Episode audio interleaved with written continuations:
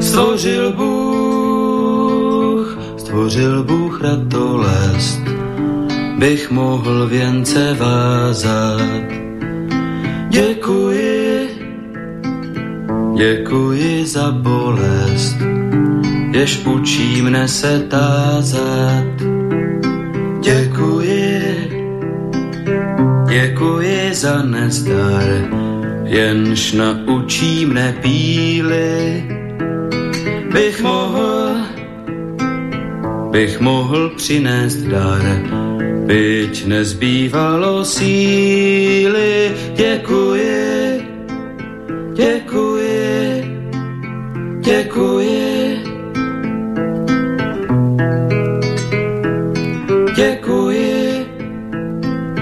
Děkuji za slabost, jež pokoře mne učí.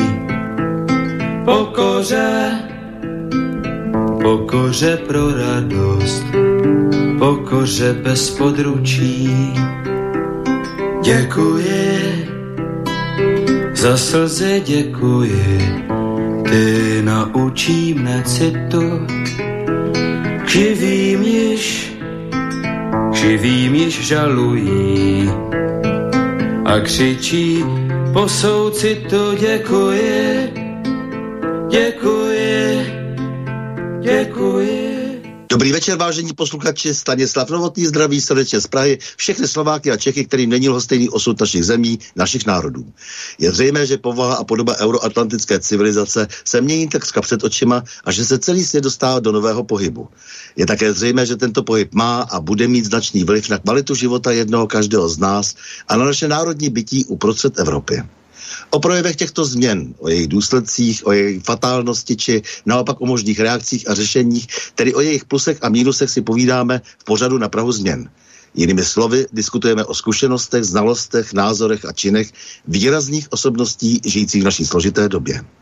Dnes si budu povídat s Ivanou Šnajdrovou. A vy, milí posluchači, se můžete zapojit do debaty jako vždy, pokud pošlete svůj dotaz na adresu studiozavináčslobodnývysílač.sk nebo budete-li telefonovat na číslo 048 381 0101 což platí pro slovenské posluchače. No a z České republiky můžete volat na číslo 00421 483 810 101.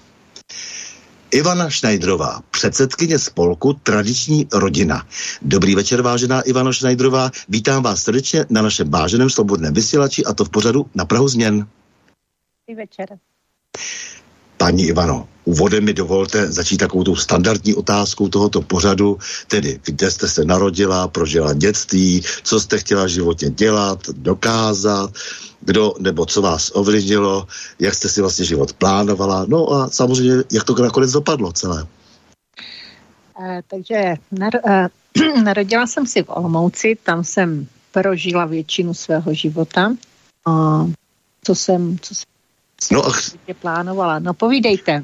No právě, no, ne, vy budete povídat, já vám klidně budu napovídat, takže jste byla jste z Olomouce. Eh, dobře, narodila jste se v Olomouci, úžasná e, metropole Hanácká. E, no a e, tam jste prostě určitě něco zažila, nebo měla jste už jaksi v dětství jako nějaký pocit z toho města Genius Locí, tomu říkáme. Třeba e, jak vás ovlivnila Olomouc? Se vnímám jako nádherný město. Opravdu nádherný město a jsem moc ráda, mm, že tam máme tolik historických památek. Kašen, dokonce sloub nejsvětější trojice, který je prohlášen za, panám, za památku UNESCO. E, prostě ten střed, ten je, ten je nádherný a jsem moc ráda, že jsem tam bydlela. Teď bydlím kousek od Olomouce, 30 kilometrů a někdy mám takové, bych řekla, absťák, že si musím zajet do Olomouce, musím projít město, musím se pokochat a zase jedu domů. Protože to rodiště, to se z člověka nevytrácí, to má ne, určitě to na něho celoživotní to se, to se Mm-hmm. No a rodiče, jak, jak na vás, mm, jak vás ovlivňovali, protože eh, vy jste vlastně vyrůstala, dá se říct, v období normalizace. Šest let vám bylo, eh, když eh, přišla eh, vojska Varšavské smlouvy. Máte nějaké vzpomínky třeba na tu dobu taky? A vůbec ne, protože v tu dobu byly prázdniny, byli jsme na chatě, naši akorát poslouchali rádio, takže mě bylo opravdu 6 let, tak jsem prostě měla svoje dětství a tady tu jsem nějak neprožívala. Akorát jsem cítila napětí mezi rodičema, co bude a e, byli takový jako nejistí z toho všeho nervózní ale jinak eh, v šesti letech řešíte úplně jinačí věci. Určitě, mě bylo o dva roky víc a pamatuju si to samozřejmě, na mě sam, mělo to nejbližší okolí e, veliký vliv, eh, to neustále zapnutá televize a e, doléhaly na mě ty diskuze ke, ke mně, ale samozřejmě spíš jsem cítil, že se děje něco, něco zlého, nepříjemného, že se no, přesně tak. Že, že, že se, ano, musíme schovávat na houbách, protože kolem měla ko, ko, kolona tanků třeba, tak, no. že jsme pro jistotu skočili do křoví to byla ta výhoda, že byly prázdniny, že jsme byli na chatě a vlastně od rána do večera jako děcka jsme byli venku. Mhm. No. A e, tak já hledám ty kořeny třeba toho vašeho potom pozdějšího e, přesvědčení a toho vašeho kráčení životem, protože vy jste nakonec skončila jako žena v domácnosti, ale e, vystudovala jste průmyslovku. Je to tak? Ano, vystudovala jsem strojní průmyslovku a samozřejmě potom um, jsem byla zaměstnaná, na to přišly za chvilku děti.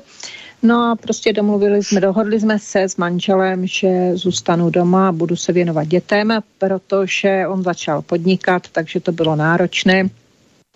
Děti k tomu po, po roce, po dvou letech, po třech letech, takže taky.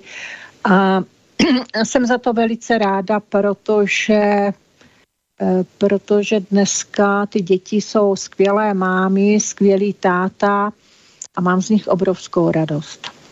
No, protože i v té době normalizace samozřejmě vítězila emancipace a byli všichni nemoderní, všechny ženy, které zůstávaly doma a vy jste nakonec šla vlastně na sklonku té, na sklonku té normalizační doby taky trošku do protiproudu. Ale to šlo jaksi mimo mě. Já jsem to vůbec nevnímala jako protiproud, já jsem to vnímala, že těm dětem můžu tak dát maximum, co? Že na ně budu mít čas. To bylo to hlavní. A když už potom byli odrostlejší, ta starší mám dojem, že měla 15, eh, tak jsem teda uvažovala, že bych šla do práce, děti to rázně zavrhly, že bych přišla z práce unavená, že bych na ně neměla čas a oni si chcou se mnou povídat. Dobře. tak jsem to eh, ještě na pár let musela odložit. A už půjdeme za ten rok 89 nebo do roku 89, jak ten jste přivítala? Eh, no tak to bylo, to bylo velice hektické, to se mnou velice tlou, cloumalo, protože eh, začal člověk se dívat na tu situaci trošičku jinak, že nebylo takové, jak nám všechno bylo předkládáno a víc, víc už člověk jako hledal, přemýšlel o těch situacích, proč se to tak stalo. Jo, velice, velice těžko jsem to teda jako nešla, velice citlivě. No. Takže e, těžko jste nesla to, že se zbortil e, To nějaký... ne, to, to bych, za to byl člověk až rád, že se zbortil jasně, ten jasně. systém.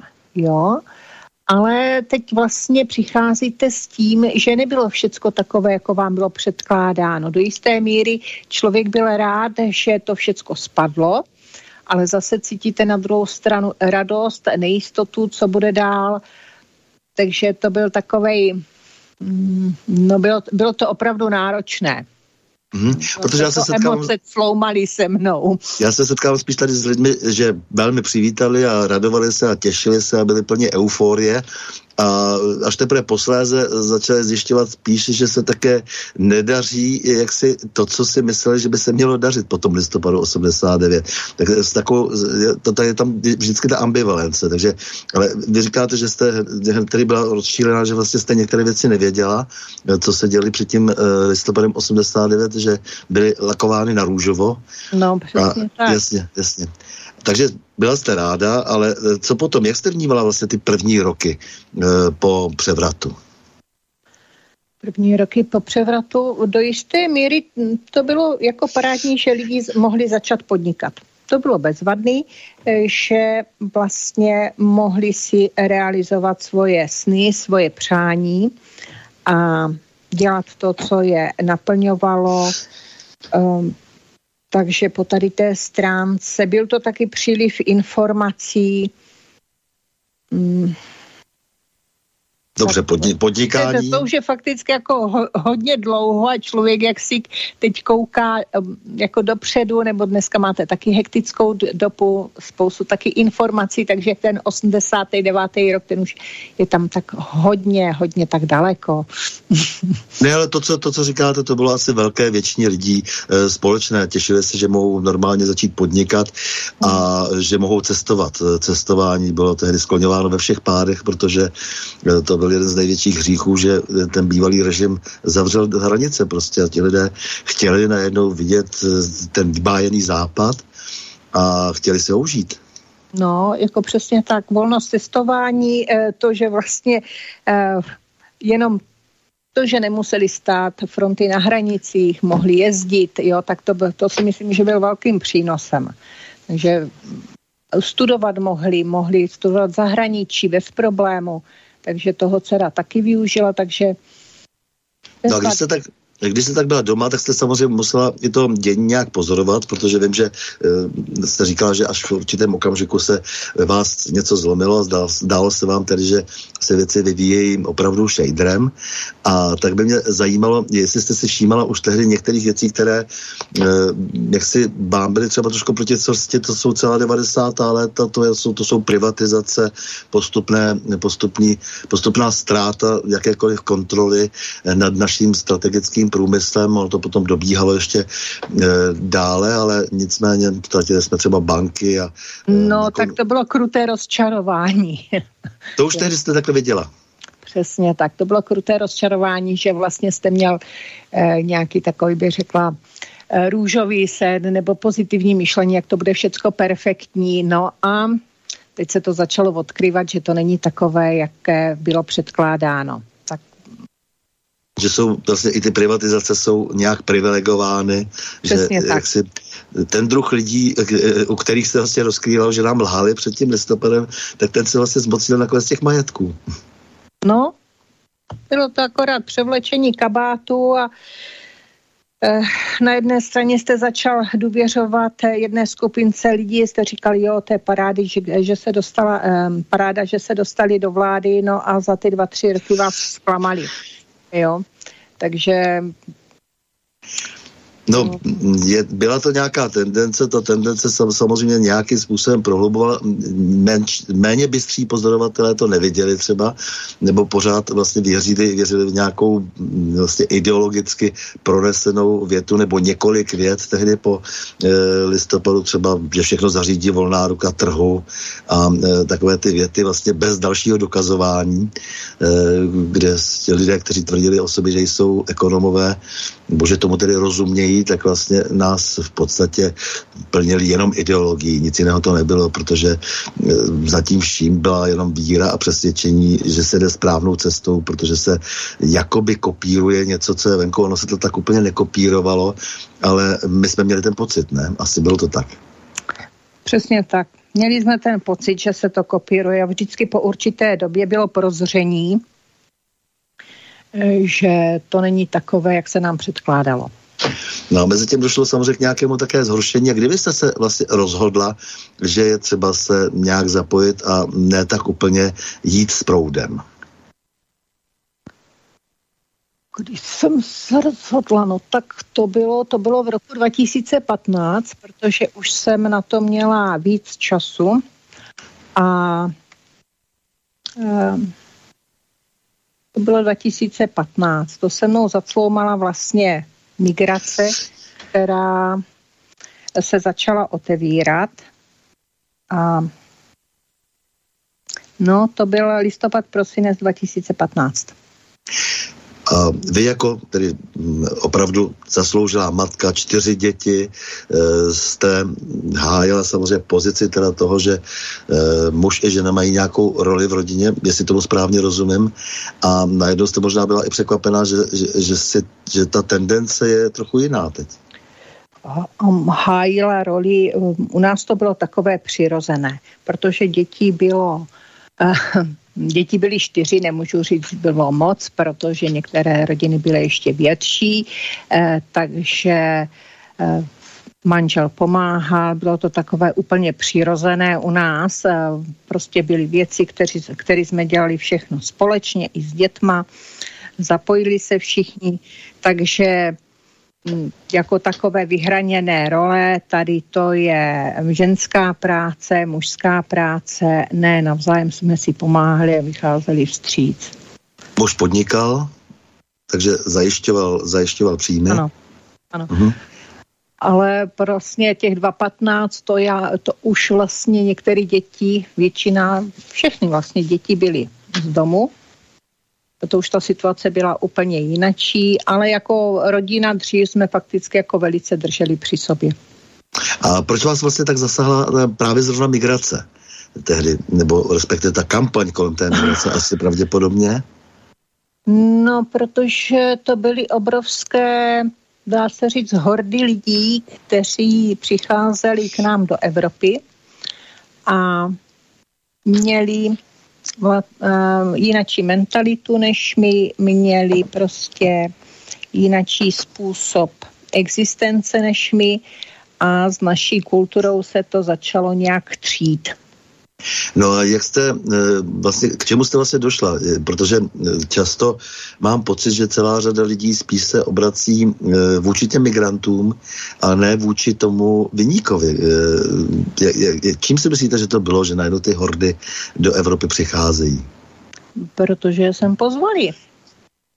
Protože byli pozváni.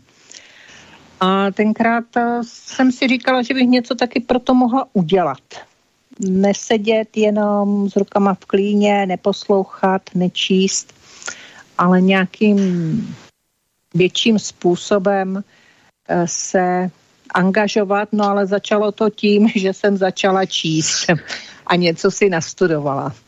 Uh-huh.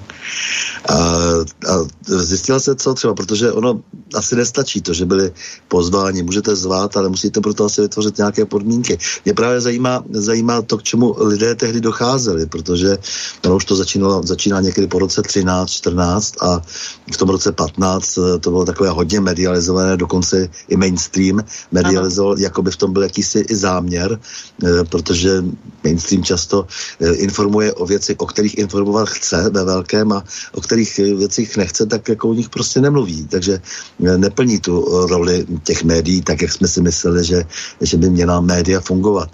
Tak mě zajímá prostě, jak, jak, jak, jste, jak jste to rozklíčovala, protože mě někde vadilo, že se spíš rozmíchávají jaksi nepřátelské nálady právě říkám vůči těm migrantům, místo aby se op- opravdu okamžitě vlastně jsme se vrhli na ty, kteří vytvořili pro to podmínky, že jo? protože to v těch zemích byly vlastně vyvolány války námi, že to znamená, že ty, ty, ty země prostě jaksi potom pochopitelně se dostali, dostali do takového stavu, že kam ty lidi měli teda jít a zároveň ještě se uvolnili peníze na to, aby se převáželi ve velkém do Evropy. No, dá se říct, že um, protože ti lidé de facto jim byli předkládáno, že tady všecko dostanou zadarmo, bydlení, všecko, um, auto, tak proč by nešli za lepším životem, když u nich je třeba nebezpečno? No samozřejmě, že to nebezpečno, ale někdo vyvolal. Já, já se snažím vždycky tady každého upozorňovat na to, aby hledal přece jenom eh, ty vyníky na té naší straně, protože kdyby někdo chtěl zabránit tomu, abychom nebyli e, zalidňováni eh, jinými kulturami a jinými lidmi s jiným náboženským a kulturním e, zázemím, e, tak je to samozřejmě Eh, velmi jednoduché, protože konec konců eh, jsou, eh, je tady, je tady na to, je tady možnost kdykoliv, jak si si ohlídat ty, ty vstupní brány do Evropy, ale nikdo to neudělal. Naopak se začaly uvolňovat velké peníze z Evropské unie. Pan George Soros vždy rád se na té celé věci vezl, rád čerpal sám z národních peněz z rozpočtu a sám tedy nejprve zaplatil, jako má vždycky ve zvyku, trochu zaplatí a potom všechno ostatní načerpá eh, z národních eh, rozpočtů.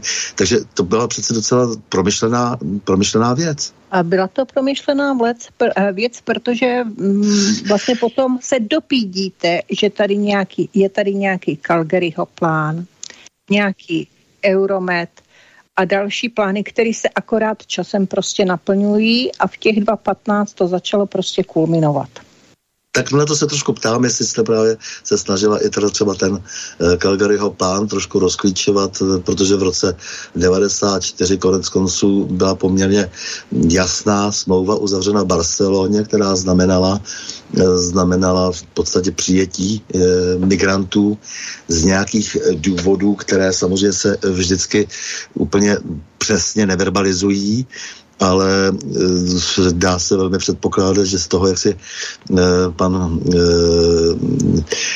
jak si strůjce v roce 1922 představoval, že bude míchat, míchat lidi uměle. Hmm. No, já jsem se tenkrát vůbec nesoustředila na veřejně právní média. To ne, já jsem čerpala z internetu, jak si mě to bylo blížší a mm, tam jsem si měla příležitost vyhledat informace, které vlastně jsem v televizi nenašla. Jo, a nad tím No tak pan, pan Kalergy konec konců je, je člověk, který, který se stal takovým vzorem, že se udělovaly jeho ceny velké, paní Merklové a celé řadě dalších, takže z toho se dalo asi také vyčíst a to se dělo veřejně, asi dalo vyčíst, že je k tomu nějaký důvod. Oh. Mm-hmm. Jsem se nějak ztratila. Ne, nic. Já se, já se jenom ptám na to, že když jsme začali s tou, s tou migrací, mě totiž eh, vždycky vadí, že spíš se rozdmíchá e, nějaká atmosféra, prostě, která směřuje proti těm nepravým lidem, e, místo, aby se, jsme se soustředili na ty skutečné vyníky, na ty lidi, kteří vlastně nakonec zasévají nenávist. Já, já vůbec se ne, neviním jako s ty migranty, protože jim tady jsou neziskové organizace, které se s tím zabývají, mají lodě, který je převážejí. Jo, takže to, kdyby nebylo těch, tak tady prostě nejsou.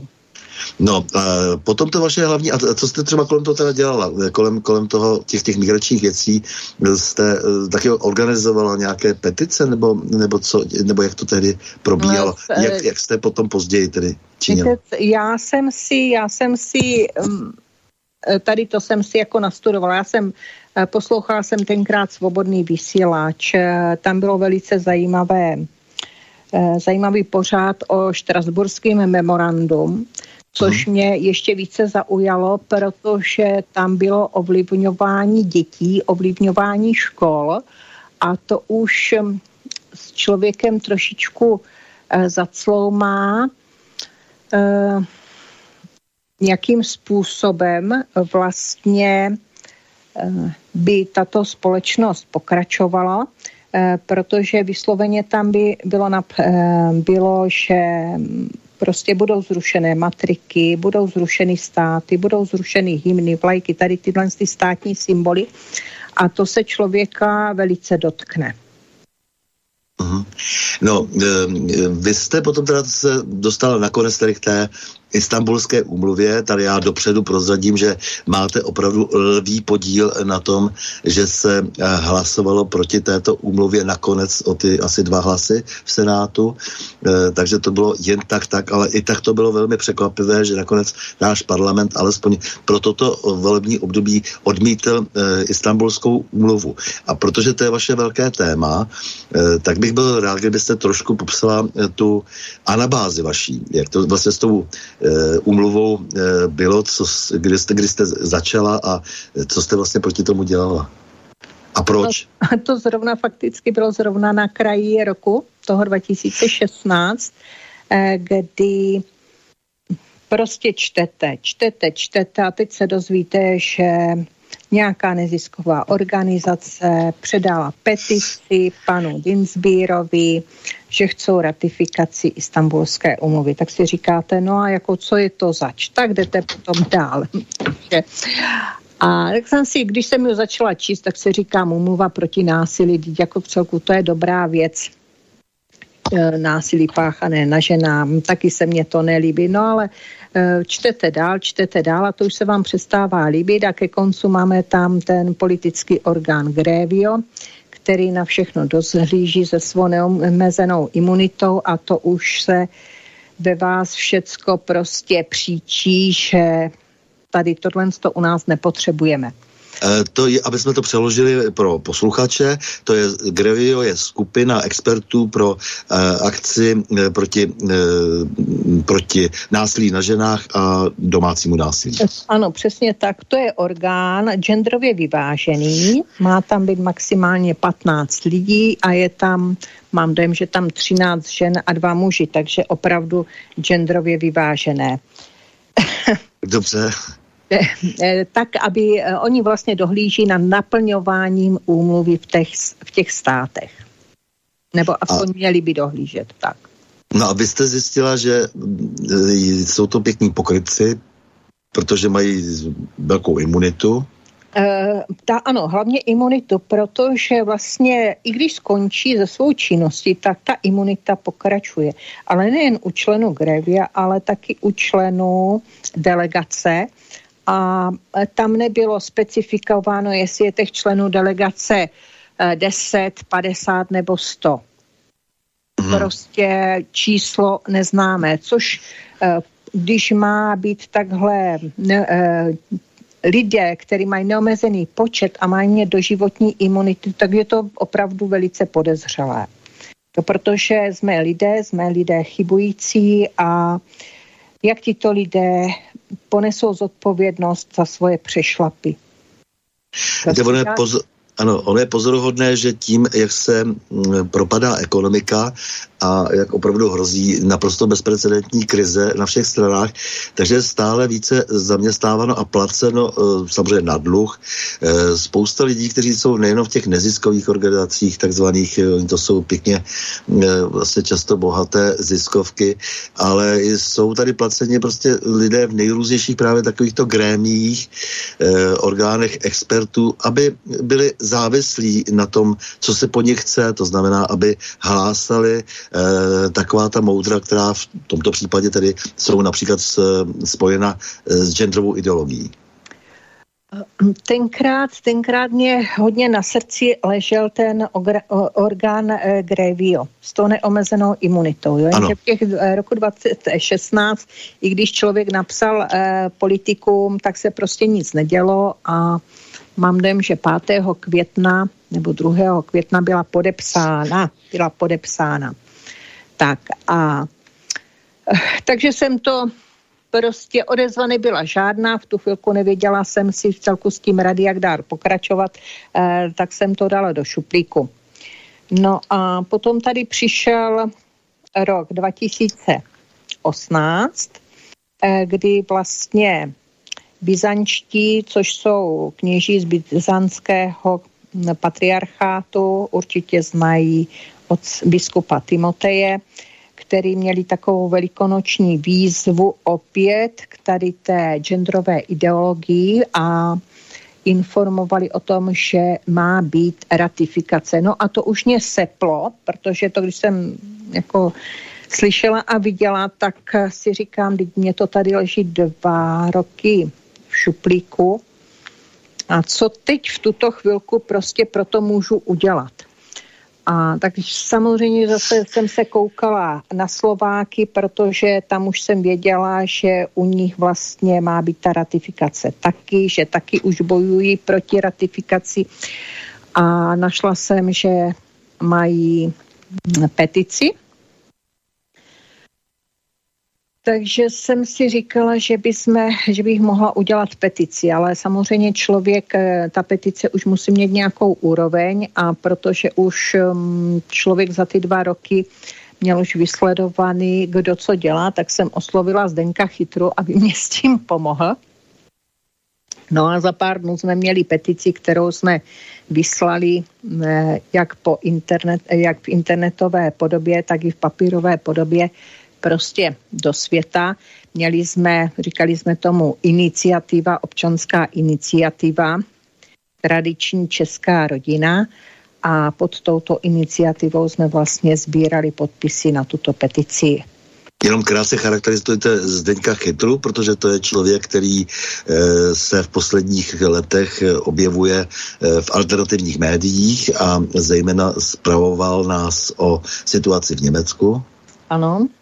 Ano. Tak eh, co všechno dělá pan Zdeněk Chytra, jenom krátce, aby, abychom byli v obraze, protože jsme se domluvali, že budeme někdy dělat rozhovor také. 2018 se zabýval, tenkrát byly aktuální globální kompakty, to byly vlastně dvě smlouvy. Jedna byla o migraci a ta druhá, to už si nepamatuju, protože tomu se věnoval naplno a vím, že ten druhý pakt nebyl podepsán, ten byl eh, zamítnut, takže tam se podařilo aspoň polovič půlku tady toho zamezit. Tomu se hodně věnoval a tu istambulskou, tu, eh, tu taky sledoval dost uh, intenzivně, no a v těch 2018 jsme začali na tom potom spolupracovat. Tak. Mm. No a potom teda jste, eh, s ním jste teda dohromady nějakou tu, nějakou tu velkou petiční akci, která potom měla nakonec klíčově docela velkou odezvu. No, velkou petiční akci, on mě pomohl s tou, s tou peticí a já, jako to už jsem měla dost známých na internetu, takže jsem jim to všecko poslala, oni si to vzali za svý a sbírali originální podpisy a to, že už jsme měli založeny facebookové stránky, takže vlastně to je i na internetu a potom na podzim v listopadu jsme ju předali petičnímu výboru.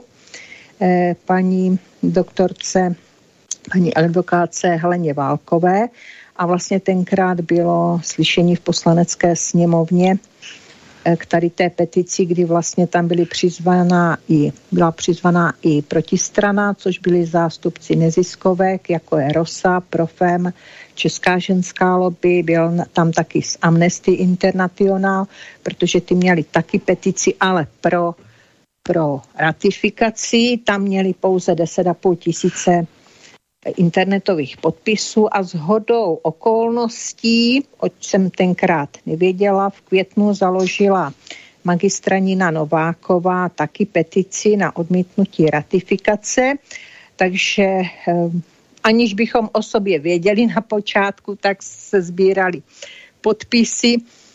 I tam se brali, mám to jen, že 12 a půl tisíce tenkrát a my jsme měli na internetu asi 8 tisíc a papírově taky 8 tisíc a díky tomu, že protistrana měla pouze internetovou, tak nám ty podpisy byly sečteny a přijaty. Tak. tak, takže eh, já jsem chtěla, aby z toho vyplynulo právě to poučení, že když někdo dlouho pracuje a eh, jenom nevykřikuje, tak nakonec, že z toho může být i docela úspěch, protože ten úspěch se projevil až vlastně teď nedávno. Je to tak, protože k té, k té istambulské umluvě se muselo nastudovat docela dost materiálu, eh, protože spousta věcí s tím souvisí. Další máte umluvu o právech dítěte a mm, další věci, kde to porušuje, dokonce teď nedávno jsme zjistili, že to vlastně porušuje i Evropskou listinu práv Evropské unie tak eh, což je velice zajímavá informace, že na jedné straně eh, vám tady prosazují umluvu, která porušuje zákony Evropské unie. Jasně.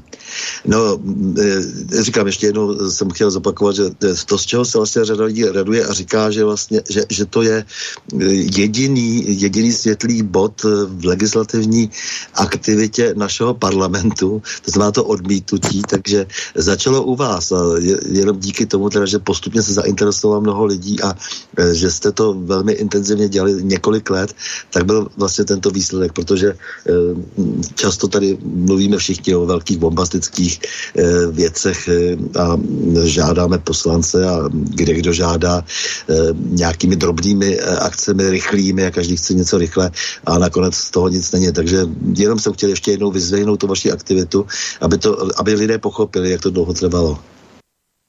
No, od vlastně 6 let to trvalo a byla to každodenní práce, protože byla potřeba informovat lidi, kde to má souvislosti.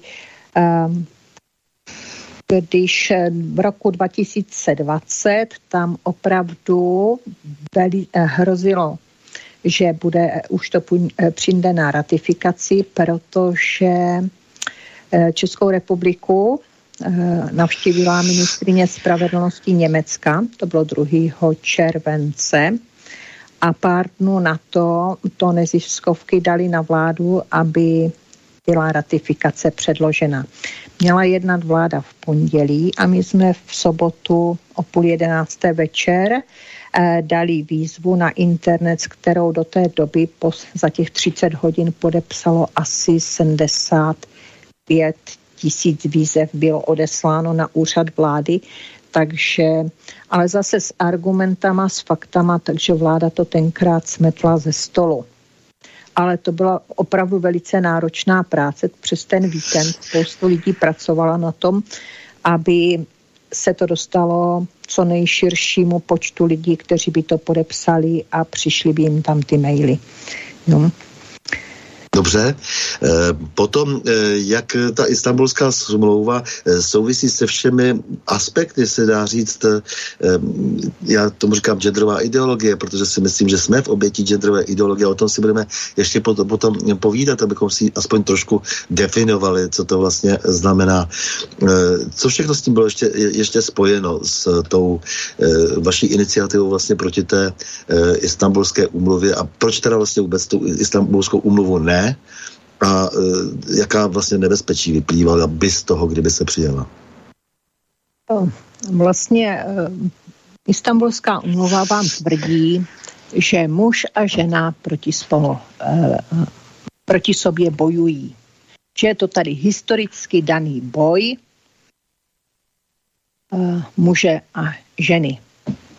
A to, že chcou potírat a vymítit tradiční zvyky a do jaké míry půjde, protože ta smlouva je velice vágně, velice volně psaná a potom se nám dostalo, eh, že existuje taky důvodová zpráva Rady Evropy, která popisuje, jakým způsobem má být implementovaná vlastně do naší společnosti.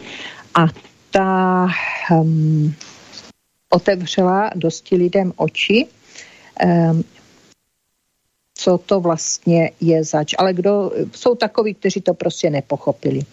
No? Jasně. To už se prostě eh, takhle stává.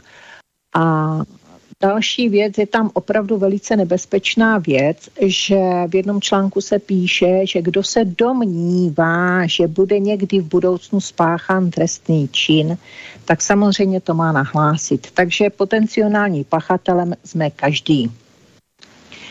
A teď vlastně jsme, když jsme si říkali, tak je to dobré, je to špatné, jaké jsou zkušenosti s touto istambulskou úmluvou v zahraničí, protože před náma ju ratifikovalo Německo, Polsko, Itálie, Rakousko, Dánsko.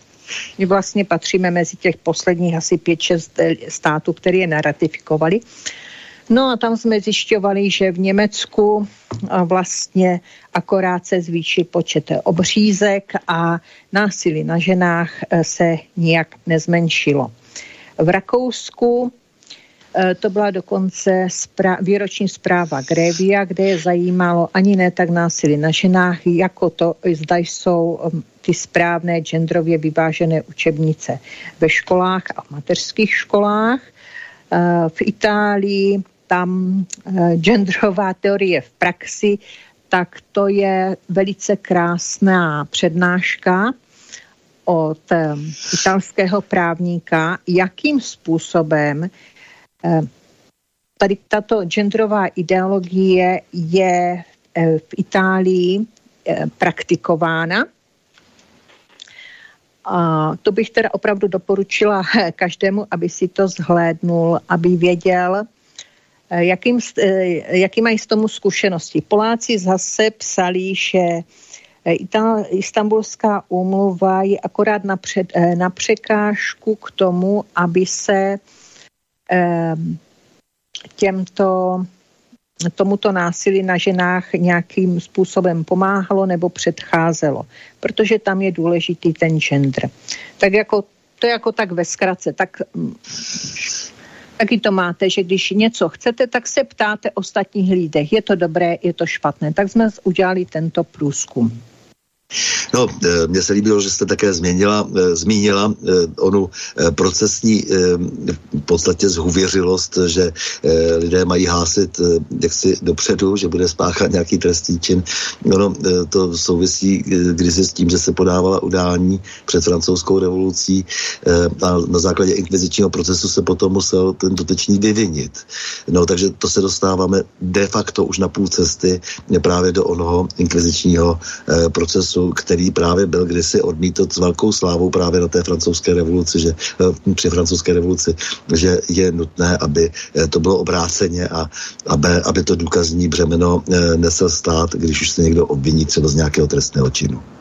A Takže furt neustále zkoumáte, tak jestli je to dobré, nebo jestli je to špatné. Takže díky tomu, že se nad tím rozvířila diskuze, tak se začali vyjadřovat k této úmluvě právníci, jako advokátka Kovářová, Kovářová, potom Aleš Nitra, eh, advokát Tomáš Břicháček, eh, spousta dalších. A ti jasně řekli ne. Každý prostě viděl to nebezpečí v této umluvě, protože to studovali, protože to četli. A neměli tu mantru neziskovek, že je to umluva, která řeší násilí na ženách. Ti se o genderu vůbec nezmiňovali.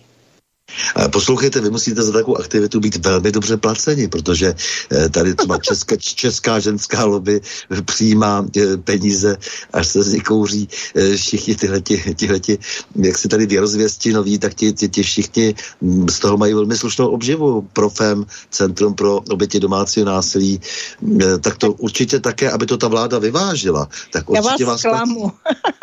Já vás zklamu, protože máme svoje zaměstnání a tady to děláme ve volné volném čase eh, bez nároku na odměnu, nebereme žádné dotace a eh, dary, které nám chodí, jdou pouze eh, na propagaci, protože třeba píšeme články, publikujeme články v novinách a co jsme dali do tisku? Letáku, když jsme měli petiční stánky, tak jsme vlastně dělali takovou propagaci, aby ten stánek byl vidět, takže eh, tam jdou prostě naše peníze na zprávu webu, protože máme ještě Geopolitán, takže aby po té ajťácké mm, stránce bylo všecko v pořádku a velice dobře eh, zajištěné, známe, spadne vám web, nabourají se vám do toho, takže tady musí být všecko 100%, takže eh, Někdo má fotbal, někdo má zahrádku, někdo chodí na ryby a my máme spolek.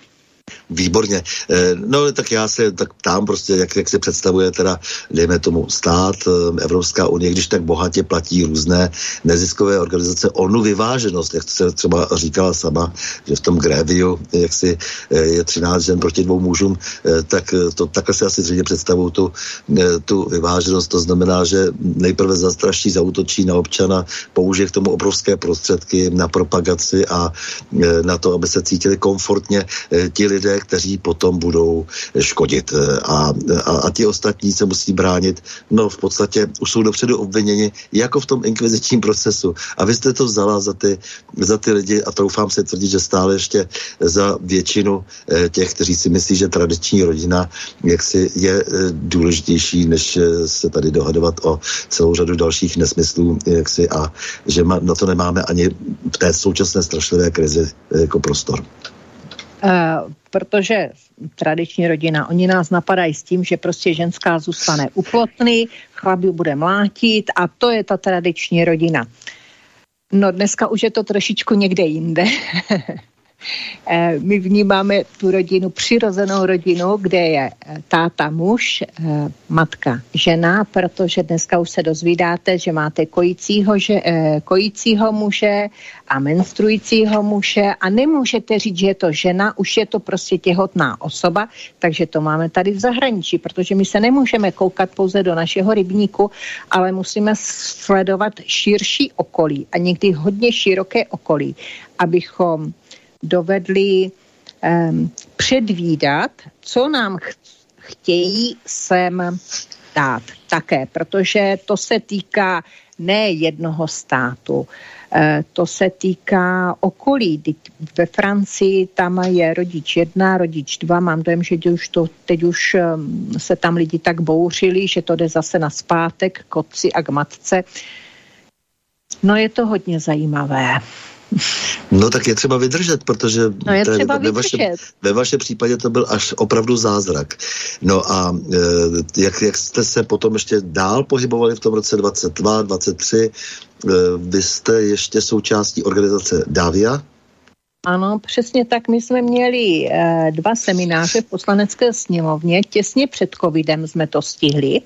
Týden na to už to byl, e, prostě už byl omezený pohyb a poslanecká byla na tady tyhle ty účely zavřená a v roce 23 jsme měli eh, druhou, druhý seminář, ale čím to bylo vlastně odstartovaný, kde ta dávia na nás přišla. My totiž 2020 byla spuštěna eh, petice kterou zorganizovala organizace právníků polských Ordo Juris, kde bylo aktivních 24 evropských spolků z Francie, z mm, Nizozemí, z Německa, z Maďarska, z Rakouska, z České republiky.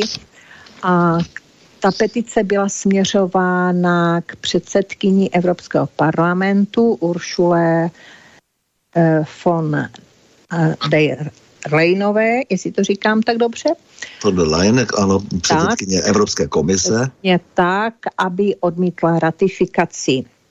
Takže tam uviděli náš spolek a letos na jaře v tom únoru nás oslovili, zda bychom se chtěli eh, stát součástí této mezinárodní prorodinné organizace, kde už v tu dobu bylo přes 80 organizací, teď už je to ke 130, protože ona dělá, ta Davia dělá zajímavou činnost, že monitoruje eh, celosvětově násilí páchané jak na ženách, ale tak na mužích a zjišťují, že je to 50 na 50. A mají to statisticky udělané, takže nejsou to žádné domněnky, eh, že pouze ženy jsou týrané, ale i muži eh, jsou prostě většinou třeba psychicky, ale i fyzicky napadání ženami. Takže stali jsme se, stali jsme se součástí, protože zase máme informace, Eh, Davia pracuje na úrovni Evropského parlamentu a na úrovni OSN, kdy vlastně tam působí na politiky ohledně eh, zamítnutí ratifikace psali i našim politikům, poslancům a senátorům. Takže je to taková mm, spolupráce. Mhm. Eh, je třeba poznamenat, že oni jsou vlastně na všech kontinentech. Eh, protože... Ano, přesně tak. To je celosvětová, protože teď se zrovna přihlášuje mnoho organizací z Afriky, ale je to taky ze Severní a Jižní Ameriky, z Ázie, z Evropy, odevšad. Já myslím, že je to velmi důležité, aby si eh, celá řada našich poměrně nerozdělených mladých lidí eh, uvědomila, že v celém světě se na prvním místě preferuje eh, jaksi normální rodina, tedy normálnost, že tradiční rodinu vytváří opravdu muž, žena a děti.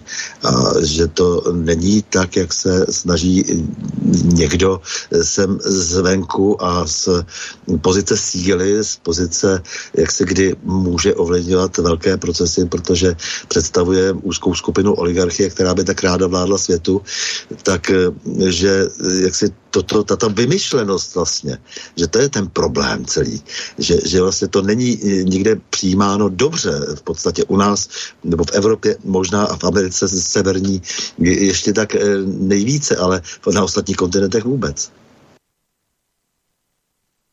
Je to, je to celosvětový problém, protože je to opravdu velká manipulace mm, feministek, který vlastně ovládli OSN. Vždycky na jaře v tom březnu mají tam velké setkání, letos taky.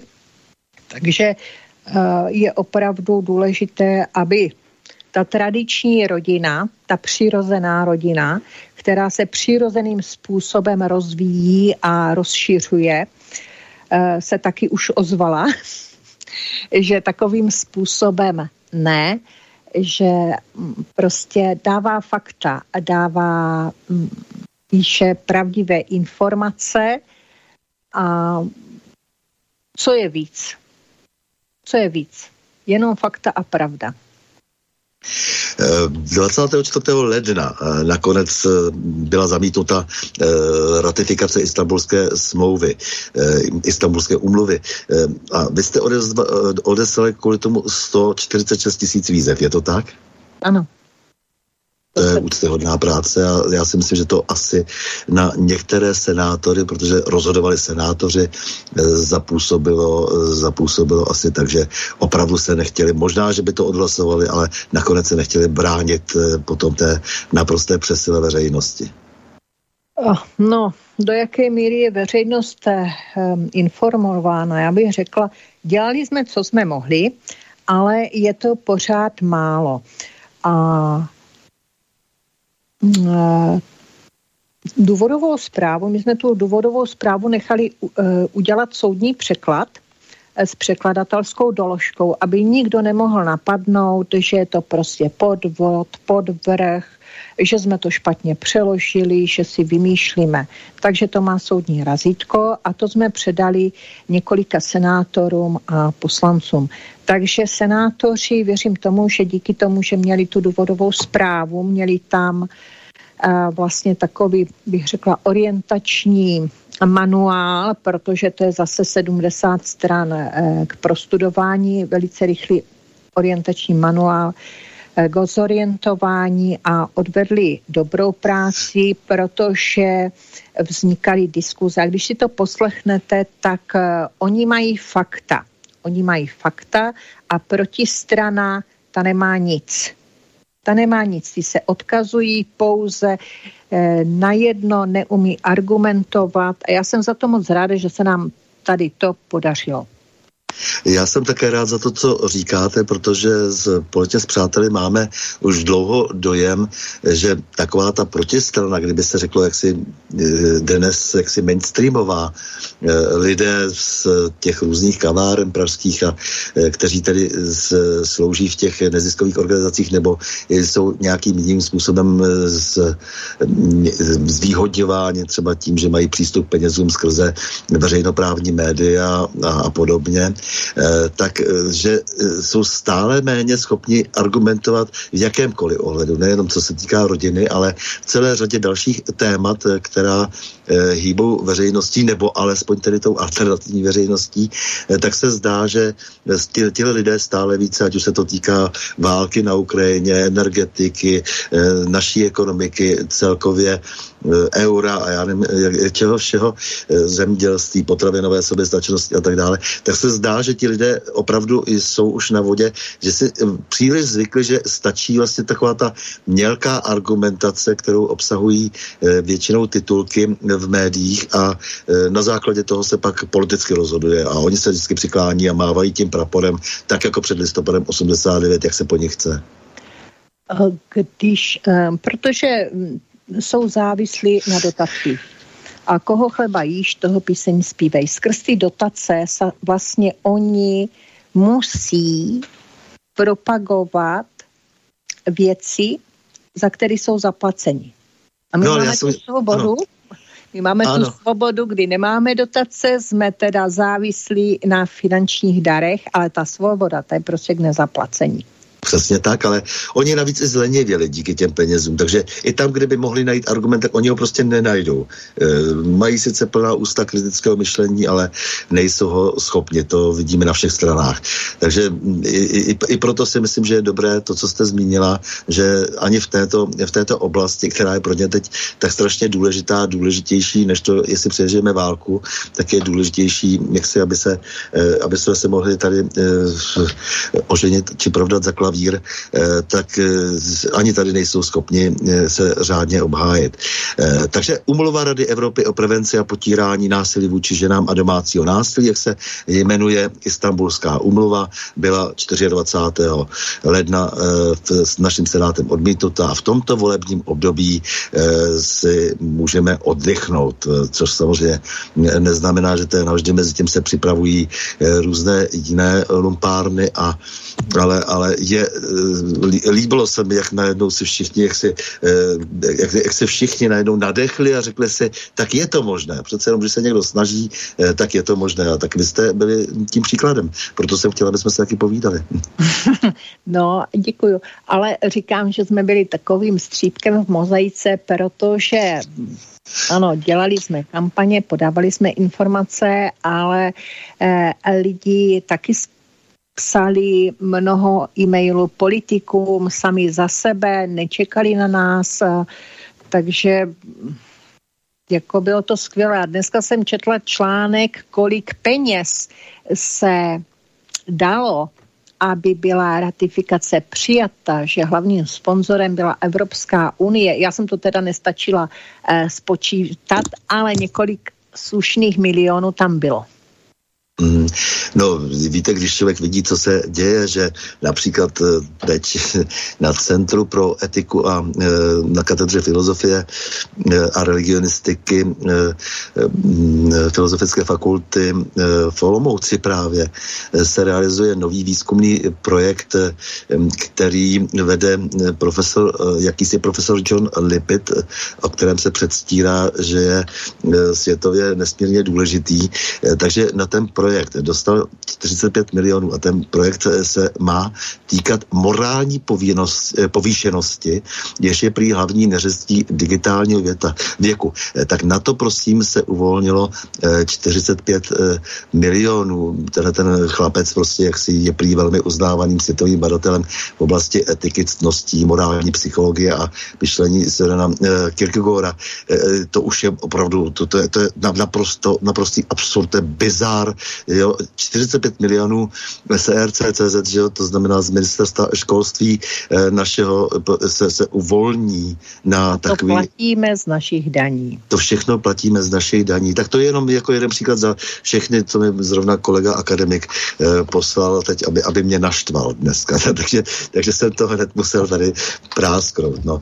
Eh, takže eh, pojďme se ještě podívat na tu genderovou ideologii, ji říkáme, eh, protože ono nám všichni vnucují vlastně, nebo nám vnucuje ten protivník, že je to koncept, eh, jakýsi, že, že jsme řekli ideologie, eh, ve které mají prsty spíš náboženské organizace a a některé ty nejkonzervativnější kruhy a tak, že vždycky se dávají takové ty umělé nálepky, které vlastně o ničem dohromady nevypovídají, ale nicméně lidé si to zapamatují z těch e, titulků zase, e, jo, a e, že, že vlastně e, jako se tím chce e, delegitimizovat ta, ta, e, ta e, progresivní, e, progresivní politika e, v oblasti tedy e, práv žen. E, no, e, řekněme si, jak si přece, co to vlastně je ta progrese, že, nebo modernost, nebo, nebo vůbec konzervativnost. Co to je za prázdné pojmy často?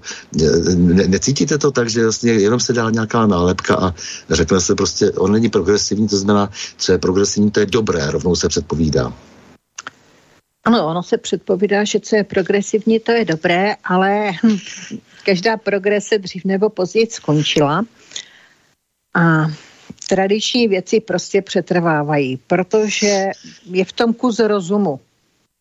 A ta progrese, vidíme to na manželství pro všechny, když tak trošičku odběhnu, protože všude v okolních státech, kdy bylo přijato, tak tam nastala vždycky progrese. Nestačilo jim už jen ten krok, který udělali, chtěli prostě víc a víc a progresivisti.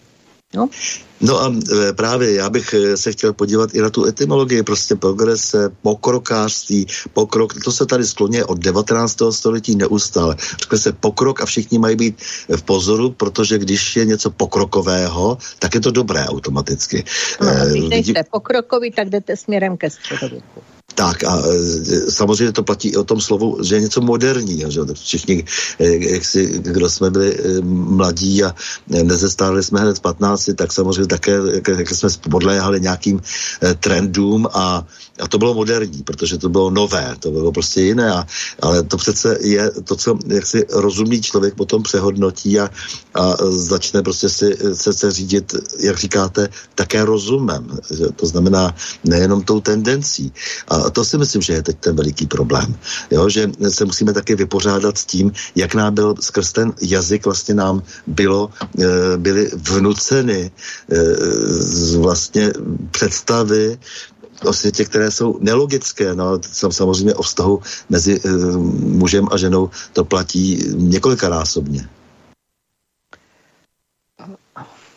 Nám se snaží teď podsouvat, že je více jak dvě pohlaví, no ale my víme, že je pouze muž a žena, nic víc. Zbytek no. patří někam jinam. No samozřejmě taky. Ono je to opravdu, já tomu říkám vymyšlenost, jo, protože e, jako když vám vlastně někdo vnucuje, já nevím, jestli třeba to normálnost samotnou máme chápat jako vztah, kde vlastně absentuje úchylka, že jo, e, tak jak se máme na ten zavlečený program jako výuky a prezentace vlastně těch e, genderových výstřelků, jak se máme dívat jako na něco normálního, protože tady se prezentuje stav, vnucuje se vlastně proti naší vůli, našim potomkům, Eh, jako stav, ve kterém nám není normálně, eh, že se nám, že se nám v něm nekomfortně, cítíme to No ten tlak prostě přesto vlastně pořád ještě postupně dominuje, už se zdá, že malinko už možná polevuje eh, té ne, nenormální menšiny vlastně, ten, ten tlačí prostě na to, aby jsme se chovali, eh, cho, chovali dle jejich diktátu, takže eh, ta společnost se zdá většinová, že toho stejně má plné zuby, i když, jak říkáte, samozřejmě musíme informovat o tom vždycky, co se na nás šije, ale nicméně, jak si z těch přirozených reakcí lidí, kteří vůbec netuší nic o istambulské úmluvě a tak dále, tak prostě tak si pořád většina lidí si uvědomuje, že normální vztah je vztah mezi mužem a ženou. No, tak ještě, že si to většina lidí uvědomuje, jenže tady máte menšinu, která neustále uh, napadá tady tu většinovou společnost, jak, so, jak je to jak neustále žena muž mezi sebou bojují, když to ale není pravda. A tady nic jiného zase nepomůže, než trpělivá práce prostě eh, vysvětlovat těmto lidem a eh, zůstat eh, si stát na svým a ono je to za chvilku přende zase. No doufejme, protože uh, mě, mě baví, jak vlastně te, ty genderové studie samotné, které dnes tak ovlivnily mladou generaci, uh, tak to tady založila uh, velká marxistka, komunistka Jiřina Šiklová, která vyhazovala z kádrových důvodů v 50. letech z studenty z vysokých škol. Bylo to odbornice na marxismus, leninismus. Mě také baví, že všichni odborníci na marxismus, leninismus se přejmenovali na sociologii. To, to se mi moc líbí. Jo, ta, ta, protože málo kdo, kdo byl nějakým jakýmsi sociologem, on ta sociologie také to pokulhává jako obor, protože je to do, do značné míry, jsou to spíše, eh, pokud teda nejsou za těmi, za těmi eh, sociology nějaké skutečně reálné a poctivé výzkumy, tak je to spíš, jsou to spíš slova, cvičení, která skládají. Takže potom se vám vlastně jenom něco předkládá k věření. Prostě jak si se něco vymyslí řekne se, a takhle to je, a to je teď moderní, a to je teď progresivní, a tomu věřte. No vidíte, v Brně už eh, genderová studia skončily eh, pro nezájem studentů. Mám dojem, že jsou ještě v Praze, takže ono to jde dobrým směrem. Tak to se mi líbí. To, to, to, teď jste mi udělal velkou radost, protože já když tady čtu u některých e, rádoby novinářů z nějakých idesů a tak, že vlastně jejich hlavní e, specializace je e, jaksi, jaksi na, na, na gender a že tedy vystudovali genderová studia tím pádem mají pocit, že e, mají ten správný diplom pro to, aby prakticky psali o čemkoliv. Protože ti normální lidi musí pochopit, o čem to je. O čem to je? Co je to vlastně to genderové násilí? To, že se uh, uh, kluk usměje na holku a jí to zrovna nejde pod fousy, a takže už to je na ní pácháno genderové násilí. Když na ní hvízne je to genderové násilí. Takže tady to máme genderové násilí. Na pracovištích nemůže se chlap usmát. Na ženskou málem ju nemůže pozvat na oběd. A zrovna je to asi tak dva dny, jsem překládala článek z Austrálie a tam to teda velice tvrdě jede, jenže ono to má dohru uh, u soudu a samozřejmě pokuty za tady to rostou a rostou.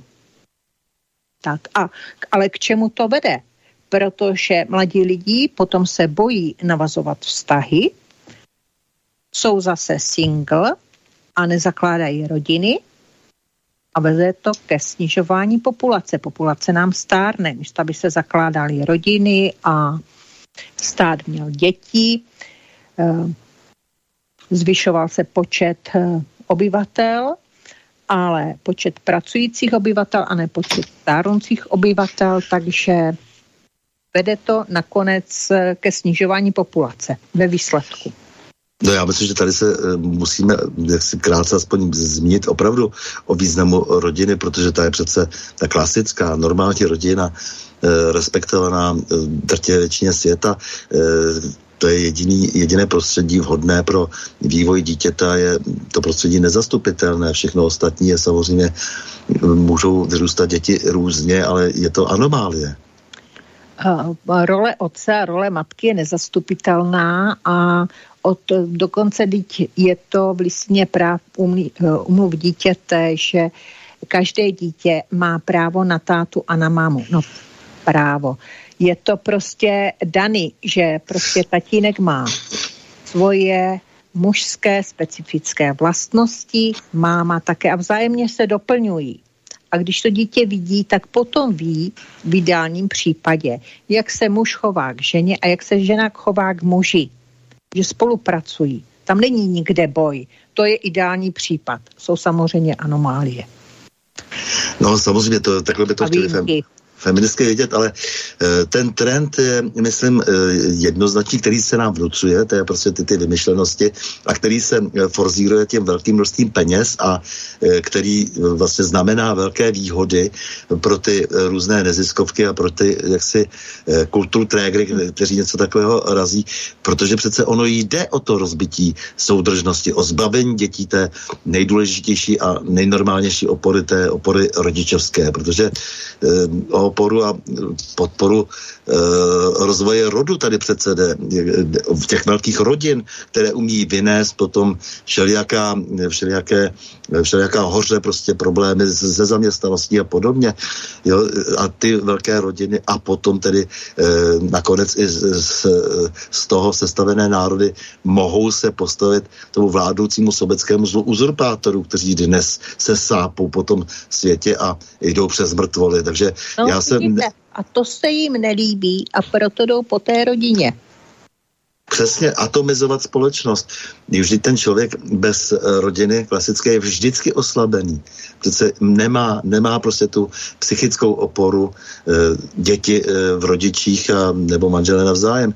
E, to přece je vždycky handicap. To se nedá nic dělat, i když nemají lidé oporu v sobě. A ta rodina je ta nejpřirozenější opora snad, ne? Přesně tak. Hmm. Jak teda se může nakonec manželství týkat někoho jiného než muže a ženy? Přece to manželství bylo posvěcené právě proto, že že je, jako, že je výjimečné, protože přece na něm záleží reprodukce společnosti. Vždycky od nejstarších dob si všechny civilizace eh, si hýčkali vlastně ten, ten institut, eh, který pro sebe samozřejmě ničili třeba ostatním kolem, ale, ale věděli, že pro ně je dobré, když budou mít dost dětí a budou tak i ekonomicky zabezpečení a budou, bude to pro ně znamenat nějaký rozvoj.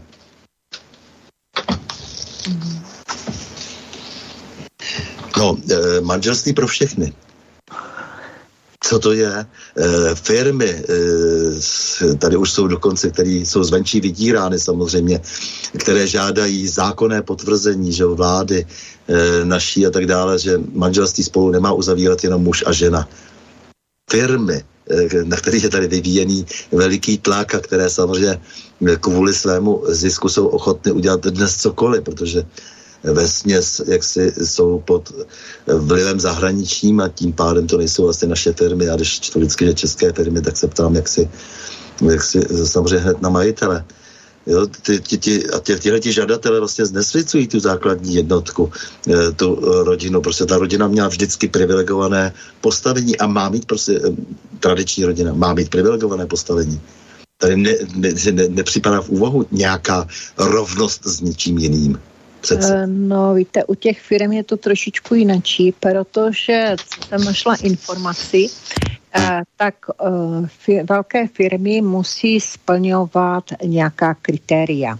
Teď nově od roku 22 byl vytvořen nadační fond naším Strejdou Serešem a tam se jedná o to, že budou propagovat tady tu VOKE, agendu. A aby bylo se dostalo práv na pracovišti LGTB pracovníkům a transpracovníkům. Člověk proti ním nic nemá, ale musí splňovat určitá kritéria a to už je prostě uměle vyvolaná e, situace, kdy vlastně oni dostanou, jak se to říká, rating, tak, a samozřejmě pokud ho nesplní, tak platí pokutu to je právě to vydírání. Ano, to je to vydírání. A zase jo? jsou v tom peníze. Ano, protože, eh, protože samozřejmě, když se nastaví tak ta pravidla, tak to chce také nějakou odvahu a vzepřít se. A oni se prostě nevzepřou, protože samozřejmě je to všechno jaksi mm, protizákonné. Je to... Jsou firmy, jsou firmy, už jsou firmy, které se vzepřou. Je to dobrý. Vidíte, tady to záleží prostě na lidech, jestli ano. se nechají manipulovat, nebo jestli se postaví. Hmm, tak já si myslím, že si na chvilku oddechneme a to takže si pustíme píseň. A e, já jsem si na dnešek vybral e, Vladimíra Myšíka, e, ale víc mě tam baví vždycky ten autor toho textu. To byl Václav Hrabě. Václav Hrabě, který zemřel v 25 letech v roce 65, tak byl tehdy býtník a byl naplněn právě těmi ideály té Beat Generation v konci 50. let, na začátku 60. dokonce s Alanem Ginsbergem se tady setkal při těch slavných majálech, se zemřel tedy velmi brzy na otravu plynem, ale eh, byl to velmi zajímavý básník a myslím si, že ta láska k, té, eh, k, té, mm, k tomu našemu tématu velmi patří, protože na základě ní by se měla zakládat právě ta normální manželství.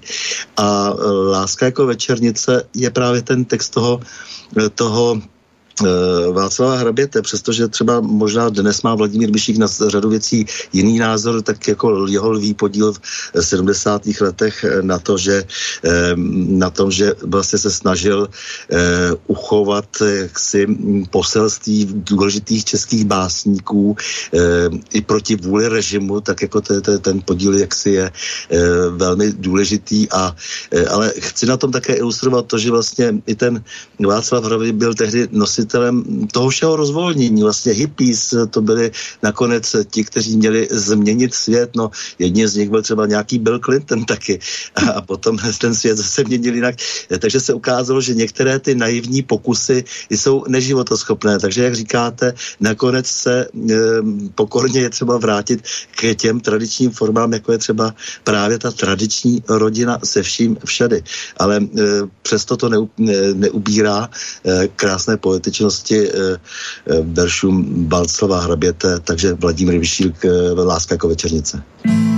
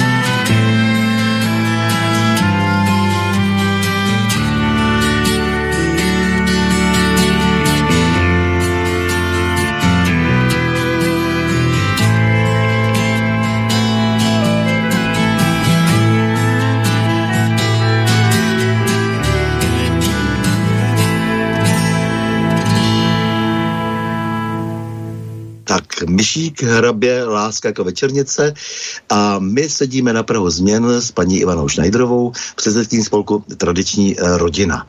Paní Ivano, já jsem se chtěl jenom eh, zeptat eh, teď trošku jak si na, na, te, na, to, na, to všechny, na ty všechny další souvislosti. Jak vy vlastně vnímáte tu naší vlastně celou nedávnou historii, která se dostala k té migraci, kde říkáte, že jste si poprvé začala všímat toho, že něco není v pořádku.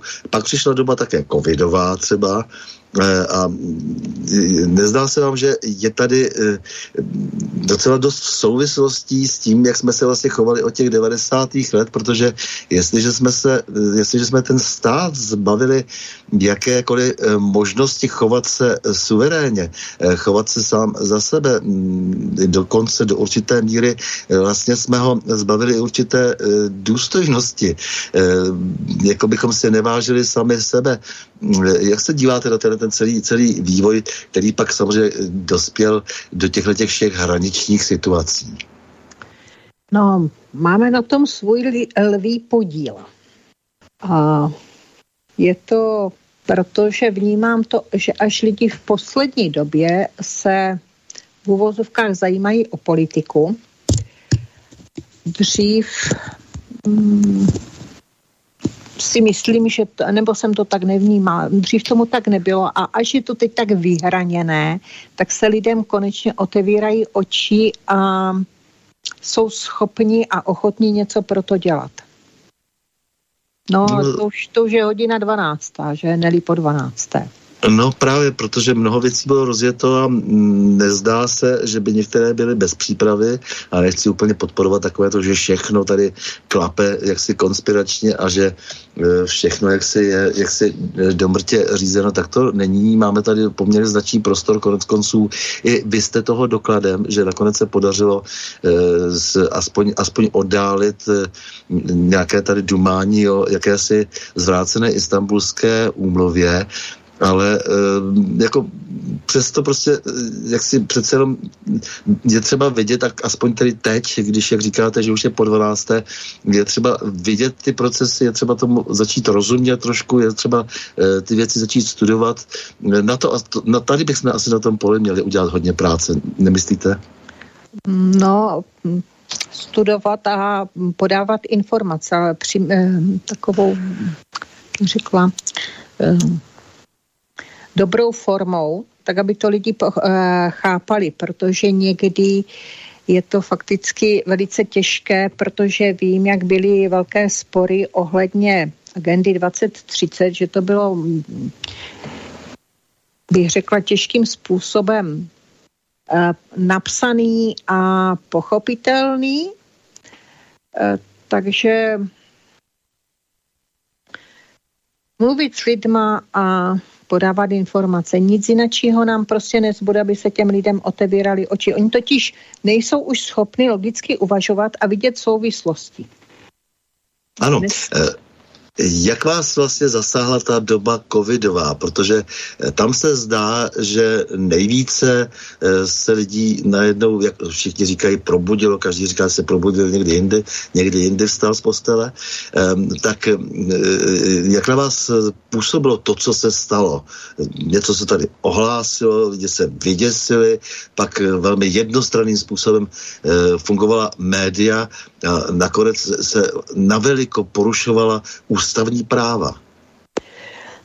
No tak to bylo úplně katastrofální, když se tady uvaž, eh, porušují ústavní práva, to už je velice špatné. E, tak samozřejmě, když to začalo, tak člověk byl tak lehce trošičku vyděšen, co to je za nemoc, co je to za víra, takže ale zase člověk ponaučen z dob dřívějších si udělá odstup, vydechá a začne zkoumat, začne číst a začne studovat. Tím pádem se prostě vnitřně sklidníte a hledáte pravdu a nacházíte. Kdo hledá, tak ten nande vždycky. Tak to bylo i se mnou, tak to bylo i se Zdenkem a, a to chce zase prostě čas, který tomu věnujete, který nemá samozřejmě k dispozici každý a v celkově, já jsem v tom měla v celkově rychle jasno. Asi zhruba za měsíc, za těch šest týdnů zase jsem v tom intenzivně ležela, abych eh, načetla spoustu věcí, abych si dala uh, věci do souvislosti. Takže takže bylo to takové. No a potom, no. potom se uklidníte, potom se uklidníte a e, začnete podávat informace e, dál a aby se to dostalo k druhým lidem, je vás prostě víc a víc a už je vám zase líp. Tak. Jasně, dobře. E, tím jste mi vlastně nahrála trošku jako vlastně, eh, jak jste, co jste když to chcete potom zjednodušit, jak říkáte, aby to nebylo e, složitě sdělováno lidem, e, všechny ty agendy a všechny ty komplikovanosti, jak byste vlastně zjednodušila tehdy to nazírání na, ten, na, ty, na ty covidové šílenosti, protože samozřejmě po bitvě je každý generál, ale tehdy se přece nabízely nějaké důkazy, samozřejmě, když jste řekla prostě, jako vůbec ten věr neexistuje, jak byli někteří, že e, připraveni tvrdit, Jiní zase samozřejmě jako ano připouštěli existenci e, viru, ale e, v žádném případě očkování. Jiní zase v každém případě očkování a tak dále, že jo, a, ale s výjimkami třeba tak dále. Každý, mě, každý se vlastně točil kolem toho samotného mm, onemocnění, ale tady přece byla celá řada symptomů jako daleko zajímavějších těch stazích mezi lidmi, které vlastně měly praště ty lidi do nosu. A možná, že odsud se mělo začít, nebo by mělo začínat často. Já nevím, jestli by rozumíte, co chci říct, tak já to samozřejmě potom, když tak doplním. Já, uh, no, možná, nevím, jestli se strefím. Tak, já sama u sebe jsem to vzala z podstaty logiky, věky, eh, logiky věci, protože moja mamka byla zdravotnice, zdravotní laborantka, mm-hmm. a takže jsem to vzala z toho podstaty eroušky, kdy vlastně, kdy to máte přilepený na puse a během chvilky máte tam tolik namnožených vírů a bacilů a plísní, takže už jenom z toho je hloupost, abyste nosili roušku a tím si zhoršovali ve zdravotní stav a přitom se před tou nemocí vůbec neochránili. Ne, a to jste řekla dobře, ale já bych ještě začal od toho, co vlastně tím symptomem, že tady se nám lže třeba. Protože tohle, co říkáte, už je vlastně odborná věc, ale tehdy nějaký primula tady, eh, když právě si udělal někdo rešerši, eh, zjistil, co říkal před deseti lety. Ano, přesně že tak byl na roušky nepomáhají a roušky nepomáhají pomáhat a je v tom tak akorát velký biznis zase, že hromada no, no. roušek no. se nakoupí, teď se nám to přivede, přiveze hromada testů, už byla x let předtím nakoupena, eh, výrobky testovacích tyčinek, nebo spíš výroba těch testovacích tyčinek velice pofidérní, tak, ale mě, mě na tom právě zajímá, eh, jak si to na to, přemýšlím s vámi společně, jak na to jít, eh, protože mně se tehdy zdálo, že eh, právě přes ty společenské vztahy, přes ty procesní různé vztahy a tak dále, že se dá zjistit daleko rychleji, hm, než když budeme se snažit společně s biology zkoumat podstatu toho viru, daleko rychleji, že jak si se nám lže, že je to podvod. Protože když jako ten Primula se takhle choval a pak ještě v té době covidové se nádherně prozradil, že tím, že roušku vůbec nenosil a scházel ano. se v hospodě a tam si eh, vlastně celá evidentně dohadoval své kšefty a, a, a pak zjistíte, že teda málo té Floridě e, dceru a tam tam jak si skromaždě e, prachy a teď ještě to si to navážete na to, co e, předváděl kdysi Hradci Králové nemocnici. No a teď takhle, takových lidí je celý věnec, kteří najednou se stali e, velikými odborníky, přestože vy víte, že v té, v té medicíně nejsou úplně ti hygienici e, těmi, kteří byli prostě mohli být bráni za bernou minci, že to jsou spíš úředníci, protože nemají až tak e, jaksi e, do, dosah na to praktické léčení opatření, takže je tam už ta e, důvěra trošku menší e, vůči nějakým hygienikům a e, epidemiologům a náhle prostě tihleti lidé byli nepostradatelní a kdo nebyl epidemiolog, tak tomu nerozumí. No to přece úplný nesmysl. Takže najednou byli vyřazeni virologové, byli imunologové, lidé, kteří vlastně k tomu měli opravdu co říct, tak najednou tady jako byli... Ano, a ti ještě byli dehonestováni, že? Takže ano.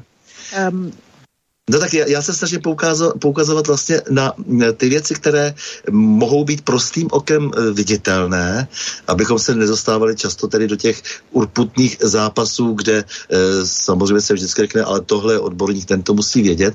A tady najednou bylo něco přece podivného. Tak e, my jsme zjistili, hned záhy se zjistilo prakticky, že, že američané poslali jaksi e, do Číny 5 milionů dolarů, to je jedna ze zjištěných částek, samozřejmě toho bylo nepochybně daleko víc, ale, ale ta byla prostě zjištěna. Tady bylo, byli, eh, byl uh, doktor Fauci usvědčen.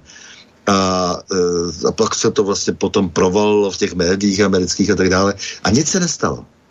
No. Nic se nestalo prostě, že, jako, protože z důvodu výroby e, biologických zbraní, že se nesmělo ve Spojených státech, tak se to dělá v Číně, e, tak e, t, t, další viditelná věc. A tady můžeme prostě všichni vlastně už jako přemýšlet o tom, proč se to nastalo. Přece to je podezřelé, že ten člověk byl tak chráněn, e, okamžitě měl samozřejmě e, sedět ve vazbě a být vyšetřován. Tak. Eh, prostě ptám se na to, jak eh, ty věci vždycky zjednodušit, abychom se eh, pohnuli dál, abychom si porozuměli všichni. To, to, to se, myslím, tady málo děje, jo? protože to je třeba dostupné i pro, ty, i pro ty novináře, kteří, dejme tomu, jsou pomalejší, ale oni jsou většinou samozřejmě zainteresováni na tom, aby nějak psali, jsou jim velmi důrazně doporučeny zdroje, ze kterých mají odebírat informace. A to je to, co vlastně my musíme prolamovat. Ale znáte to, eh, mluvíte s lidmi a oni vám řeknou, ale v televizi to tak říkali, tak to bude Já pravda. Prostě s nimi nic nenaděláte. Tak, tak asi není ještě jejich čas, aby se jim rozsvítilo pořád to ještě takhle funguje, ano. Ale jenom, jenom já se právě ptám prostě na to, na to, jak jste třeba argumentovala, protože jsme o tom tehdy diskutovali s mnoha lidmi a já si říkám, tak podle mého soudu prostě můžeme začít od toho, co je každému pochopitelné. Proč se nedíjí věci, které se mají dít? Nebo jak, si, jak je možné, že najednou se je vyzdvižena jedna skupina, i když je jasné, že zdaleka tomu problému nerozumí, že to jsou víceméně úředníci, e, třeba nějací epidemiologové a tak dále. A e, prostě spousta najednou věcí, které, které tady neseděly. Bylo třeba velkého odborníka e, na ministerstvo zdravotnictví, tak tam jede zpívající právník. Prostě samá absurdnost. Správní soud schazuje jedno nařízení ministerstva zdravotnictví za druhým. Nic se neděje. Jo, tak proto, proto prostě si myslím, že často k tomu přistupujeme zbytečně, jak jste říkala, složitě. Jo. Některé věci jsou jednoduché. A Ale jako... Eh, jsou lidé, to je zase o člověku, někteří lidé to prostě chápou, jim to okamžitě docvakne a jsou takcí, kteří jim to prostě nevysvětlíte, nepochopíte, prostě to jo, to souhlasím. Očí, a uši k tomu otevřený, třeba za měsíc, za dva měsíce, nebo taky vůbec ne. Takže to je fakticky jako velice individuální. Je to, je to hromada práce, bere to, bere to čas, no ale jak vidíte, dostali se informace mezi lidma a kdo chtěl, tak to pochopil a zařídil se podle toho. Eh, nežijeme v vzduchoprázdnu, eh, takže si určitě, eh, určitě sledujete všechny ty ostatně, ostatní vlastně kritické věci, které se dějí ve společnosti. Co říkáte té energetické krizi? Co si o ní myslíte? z ničeho nic. Přišla energetická krize, která se dodatečně potom zdůvodňovala válkou s Ruskem. Ale t, pak jsme zjistili, že jsme prostě okrádáni. No, že... tak je to uměle vyvolané. Je to, je to zase opět uměle vyvolané. Když eh, jsme málem největším výrobcem elektřiny v Evropě, eh, máme tady elektrárny, které fungují, vyvážíme elektřinu, no a teď na jakousi burzu, kde už zase nakupujeme draze, eh, a ve finále se dozvíte, že je to prostě k tomu, aby se tady zlikvidoval průmysl, což se v současné době děje. Takže kam to vede? Hmm. No, jde mi o to, jestli, jestli jak si eh, to provazujeme taky potom jako, jako ty eh, informace, abychom dodali tomu člověku trošku tu komplexní, to komplexní sdělení. Myslím, že ta energetická krize je velmi důležitá, protože se promítne úplně, úplně do veškerého našeho konání.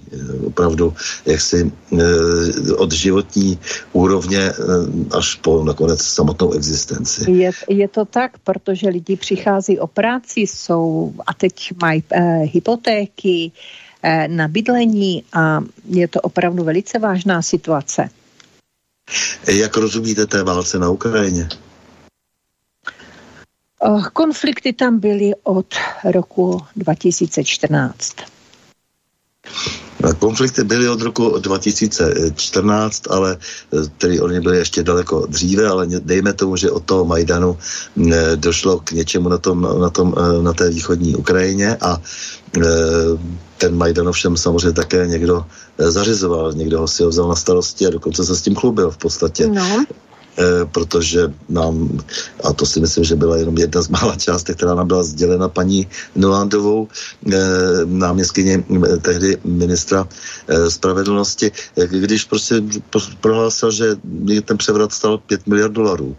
Tak... No vidíte, tak měli svého původce, v současné době to takhle pokračuje. Abych pravdu řekla, to je, člověk to sleduje. Tak, ale nijak do hloubky, protože tady máme intenzivní práci, eh, jsme měli na Istanbulské. Eh, tuto středu bude diskuze nad, eh, v poslanecké sněmovně na manželstvím pro všechny a v březnu má být hlasování, takže tady už se připravujeme na další akci a ještě nás čeká společná akce s Dávio, takže my fakticky máme té práce hromadu. Takže to jsou prostě okrajové věci, které tak jenom jako sledujete. Jo? Ne, zaplať pámu, že děláte jednu práci dobře, to je také pravda. Samozřejmě, že já se na to vždycky tady ptám, protože mm, lidé, eh, kteří jak si se věnují takové činnosti jako vy, tak jsou většinou rozhledění a uvědomují si, eh, jak si, že tady je eh, mnoho jaksi úzkých profilů v té společnosti a že je třeba těm věcem rozumět jaksi do větší štířky, aby se rozumělo vlastně i té motivaci, protože já, to, co děláte vy, tak samozřejmě tam je ta motivace také jasná. Eh, moci pánům se nikdy nelíbí, když eh, lidé se mají o co opřít, tedy o tu rodinu. Takže eh, to, že rozbíjejí rodinu, rozbíjejí manželství samotné, ponižují manžele k klasické, protože jak si ponižují je tím, že je dávají naroveň jak si třeba homosexuálním svazkům prostě na té úrovni být nemohou. No to nemohou, protože sice člověk proti ním nic nemá, vždycky je to o lidech ale e, máme tady rodinu, která se eh, rozšiřuje přirozeným způsobem a potom jsou tady páry, které spoléhají na umělé oplodnění a tam už to prostě e, jde jinačíma cestama, než je třeba přirozená reprodukce a to už, to už je s velkým otazníkem. Tak. No jasně, no tak uh, hlavně uh, je třeba vzpomenout historicky, jak manželství vzniklo. Toto manželství vzniklo právě proto, protože že na tom byl společenský zájem. Uh, tak najednou ten společenský zájem nemáme. My říkáme, že nemáme třeba pracovní síly. Vždy šlo o to, aby, aby společnost měla budoucnost, to znamená, aby měla děti. A zárukou toho, že bude mít děti, jsou prosperující rodiny. Takže o prosperitu rodin měli ve směs e, e, různé e, režimy, třeba i jaksi z dálky nevábné, tak měli zájem nakonec, protože potřebovali pořád děti. Byť třeba, často třeba i z, nepří, z nehezkých důvodů potřebovali třeba vojáky do armády. Ale vždy se na to dbalo.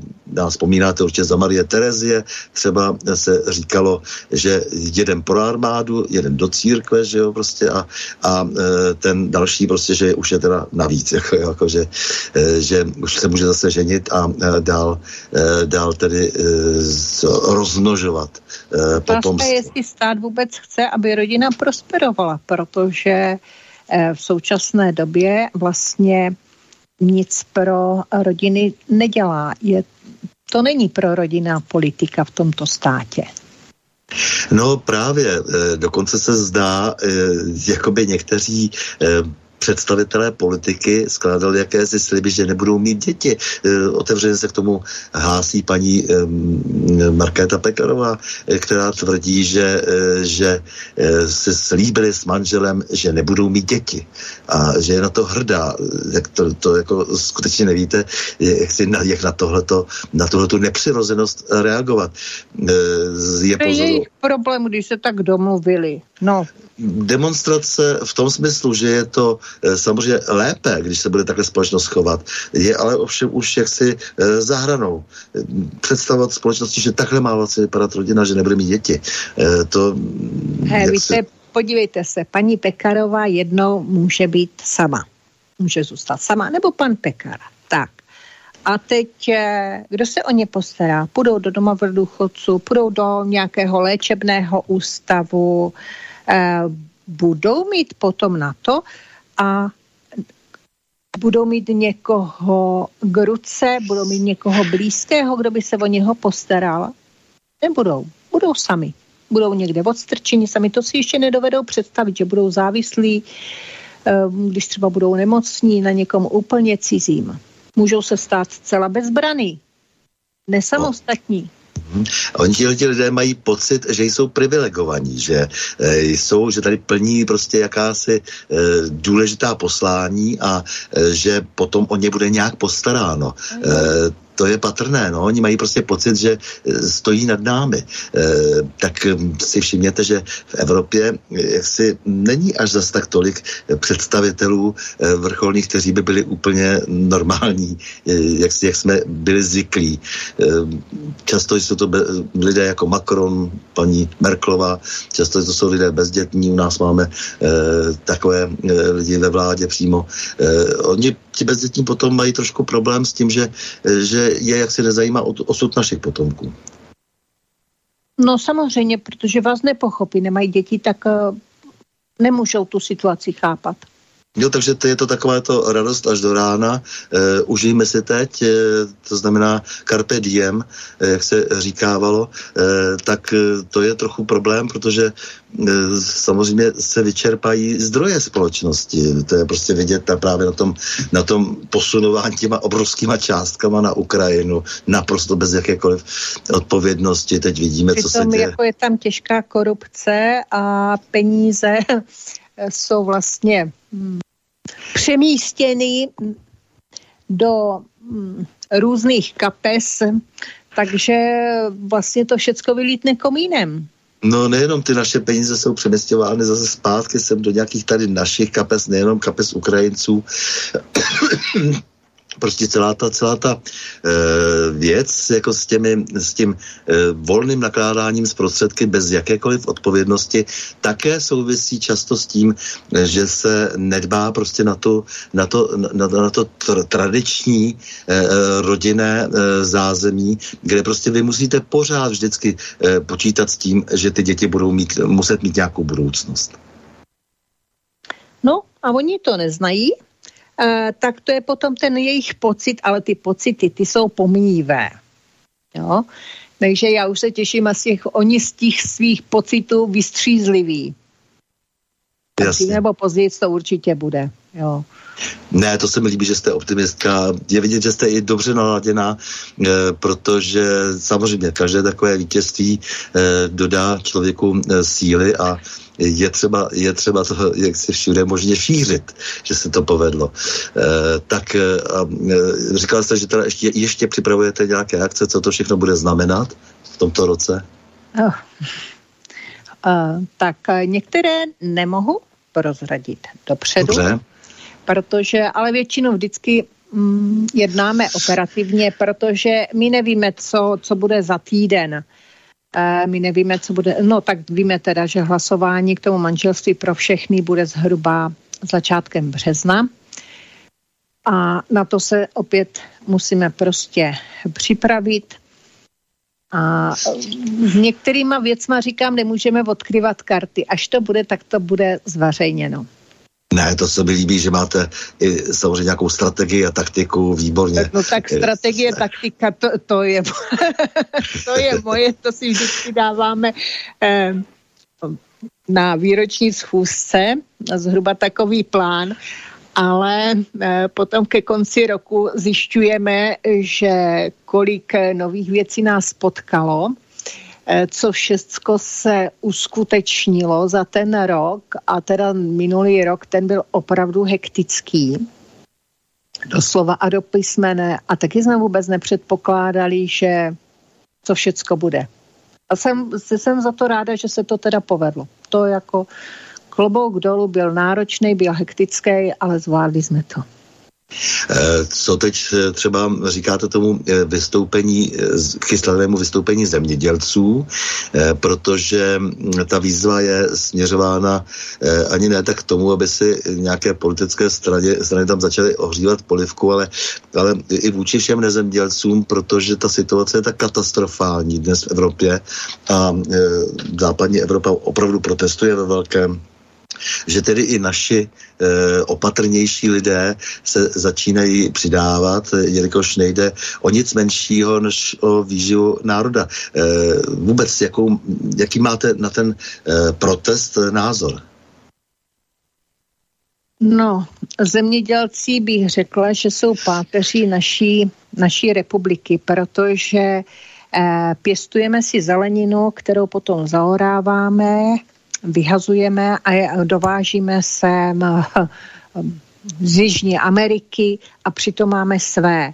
A zemědělci už několik let jsou na tom teda hodně špatně, kdy jsou nízké výkupové ceny, eh, řetězce, všechny zisky jdou prostě do zahraničí, je to velice špatná situace. Eh, nakonec i ta uhlíková stopa, tolik obemílaná, je podstatný rozdíl, když si to uh, vypěstujeme tady na Hané, tady na Hané si to prodáme a tady na Hané si to sníme, tak jakou tady máme uhlíkovou stopu, de facto žádnou. Když se to musí vozit eh, cibule z Egypta, rajčata ze Španělska, přitom to nemá žádnou chuť v zimě. To teda opravdu nekoupím za celou zimu okurek ani rajče. Eh, ještě vůbec nevíme, v jakých podmínkách je to tam pěstovaný. Eh, takže tady je prostě potřeba už se asi ozvat. No ne, tak s tou rodinnou politikou to více než souvisí. E, a když tedy, jak si do toho jdou ti zemědělci, protože samozřejmě těch důvodů je velmi mnoho, e, nemusí všichni mít stejný názor, protože ono je to taky příjemné nechat se korumpovat tím, že Evropská unie vám pošle dotace za to, že e, budete pěstovat něco, e, co vůbec nepotřebujeme, no, e, že budete... Dají, bramboráři dají dotace na levandoly, ano. No. no, nebo že budeme, že budeme sklízet uh, krmivo uh, pro bioplinky, místo aby jsme vrátili zpátky uh, přirozený hnůj do půdy, aby byla zpátky získá hmm. svou elasticitu a měla, měla svoji organiku opět, aby tedy udržela vodu vůbec, aby to nebyly jenom, jak říká jeden můj kolega, držáky na rostliny, ta půda, rozpraskaná a erodovaná vodou či větrem. Tak tohle to jsou všechno věci, které je třeba řešit jejich strašně strašně moc a bez ohledu na to, jestli se někomu z těch zemědělců eh, daří tím, že jen tak dostává peníze, protože si je korumpuje zase Evropská unie, což je také strašné. Jo? To prostě, eh, tady je spoustu důvodů, vlastně, proč by se vůbec mělo vlastně proti tomu všemu vystoupit. A, a navíc ještě potom jsou znevýhodňováni oproti západu naši hmm. zemědělci na dotacích. Ano. Když už teda ty dotace se dávají. Jo, takže pro mě je to alfa omega právě i té rodinné politiky, konec konců ta rodina, já vím, že dneska všechno je jinak, že jo, 90% když ještě před dvěmi, dvěma stovkami let bylo, bylo těch rodin spojeno s půdou, to samozřejmě všechno je jinak, dneska 1 až 2% lidí jsou zaměstnáni v zemědělství, ale nicméně, jak jste říkala, je to opravdu eh, to, bez čeho se nehneme, protože řeči o tom, že něco dovezeme, to už jsme si snad vyzkoušeli, jak jsou solidární eh, ty eh, větší státy v Evropské unii. No, mm, tak a dovezeme, ještě dovezeme a v jaké kvalitě, to je další věc. Že? Jasně. Protože my si tady dovedeme vypěstovat velice kvalitní výrobky a oni nám sem dovezou, bych řekla, jak se říká, že jsme popelníci Evropy. Eh, takže to taky není od nich zrovna férové. No, já bych prostě předpokládal, že v tomto smyslu vlastně to nejtradičnější vlastně povolání, e, to je konec konců to, to, to zemědělství, e, takové to prostě ta prvovýroba skutečně, že by si zasluhovala i od e, lidí tradičně uvažujících e, větší podporu. Samozřejmě, že e, jsou zatím nejrůznější zájmy a některé zájmy nejsou a zdaleka tak prostě ne, zdaleka tak nezištné, ale když aspoň ten, e, o ten zisk jde lidem, kteří chtějí uživit národ, nebo kteří jsou tady u nás a můžeme se s nima vypovídat potom, jakým způsobem si máme uživit ten národ, tak tak prostě bych byl rád, kdyby, kdyby se možná tahle tendence podpořila, protože nikoho nikde v zahraničí nedoženeme.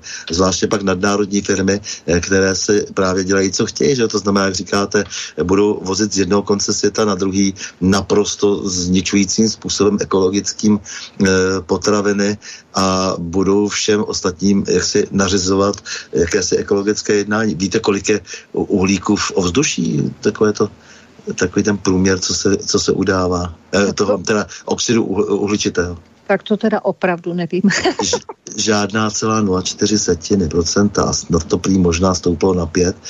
A e, když to potom klesne zase osudově asi na žádná celá dvě, tak zase už umírají rostliny. Ty rostliny potřebují oxid uhli, uhličitý. Strašně se lže. Strašně se lže a e, ve velkém na to jsou ochotni přistupovat takzvaní akademici. Aha. Hmm. Jo, takže prostě hmm. kvůli, kvůli tomuhle se dělá virvál a přitom se tak strašně podvádí, že vede se válka, eh, která samozřejmě s ekologií opravdu nemá nic společného a e, zároveň se prostě vězdí jaksi přes celou země kouli, jenom prostě proto, aby byli, abychom byli všichni závislí a museli poslouchat. A hmm. tady je tady taková šance, že by možná jsme mohli podpořit přece jenom tu snahu o jakousi soběstačnost. E, to by bylo, myslím, docela dobré a, a e, jak říkám, líbí se na, na zemědělcích, že vyzývají i nezemědělce, aby se přidali, protože celá ta Evropská unie, celá ta její politika, e, minimálně Evropské unie, ale teď se to teda týká Evropské unie hodně a našeho, našeho poplatného e, státního aparátu, tak e, je útokem na nás, na všechny. Mě jenom zajímalo, jak si, jestli, jestli prostě neorganizujete něco, nebo jestli prostě také nepřijdete i s tou svojí agendou, protože si myslím, ne, že jako se... opravdu my své práce máme spoustu, a se tomu, protože máte. tím gestem, nebo m, tou, že ratifikace byla zamítnuta, tak jsme prostě naštvali neziskovky. A to víte, že oni zase budou pracovat a my na to musíme být připraveni. Jo? Ale teď v současné době máme vlastně program asi tak do konce dubna. Velice náročný. Eh, ještě tedy k závěru svoboda projevu, protože vy k tomu potřebujete. A ta dostala nejvíc na frak právě třeba během covidové doby. A nejenom během té covidové doby, ale tehdy to bylo už úplně, úplně nadřeň. Eh, kdokoliv se vyjádřil jinak, než si eh, přálo VHO, tedy Světová zdravotnická organizace, tak byl okamžitě vymazán, neexistoval, byl muzičen účet, šlo se prostě proti jeho biznesu, proti jeho podnikání, takže eh, jde tady o to, aby ta eh, svoboda slova byla manipulována z, zase z zahraničí a to sice tedy v tom dnes přirozeném prostředí, ve kterém se všichni pohybují, tedy v tom prostředí digitálním, internetovém, v prostředí jaksi těch sociálních sítí a tak dále. Co si o tom vůbec všem myslíte, o, o, o té svobodě slova, ta je opravdu velice důležitá. A co jsme, jako, co jsme proto mohli udělat pro tu svobodu slova? My jsme minulý rok jsme se rozšířili na všechny sociální média, jako je Instagram, Twitter, teda VKčko, Telegram, no, na Facebooku jsme, že tam jsme nějakým způsobem už slonění, tam ta svoboda slova už taková není, ale využíváme zase prostě dalších médií, využíváme, mm, že máme možnost, aby nám vycházel článek, máme letáky, takže my to využíváme všecko, co můžeme. No já právě rád se vždycky u tohoto, protože konec konců máme asociaci nezávislých médií a rád se zastavuji vždy u tohoto bodu, protože možná, že si lidé neuvědomují, co všechno je vlastně tím médiem, že každý člověk je médium a e, jakékoliv omezení vlastně znamená jeho e, základní omezení politické, tedy omezení svobody, protože e, tím, že každý může si založit nějaký web a na sociálních sítích může mít svůj účet, a nebo prostě může vystupovat konec konců na náměstí, ale bude potřebovat, aby se třeba o tom, co řekl, když je to podstatné, někdo také dověděl. Takže je to prostě něco, co bychom si měli společně, úplně všichni, velmi hlídat, protože... Řekl jste to krásně. Každý člověk je médium. Je to úžasná věc, fakticky, protože je to tak 14 dní, co mě obrovsky potěšila, že psala jedna paní, říká, no teď mě všetci naškli, že jdeme na toto středověku, tak já jdu studovat tu vaši důvodovou zprávu, abych jim mohla argumentovat. Takže podívejte se, z toho, z té paní, z neznalého člověka se stalo médium. Kolik lidí se to naučilo, nastudovalo a zase to záleželo na nich, že chtěli. A za to jsem obrovsky ráda, takže věřím tomu, že jsme oslovili mnoho, velice mnoho lidí a stále oslovujeme. Jsou lidi, kteří o tom neslyšeli, setkávají se poprvé a je to tak, každý z nás je médiem.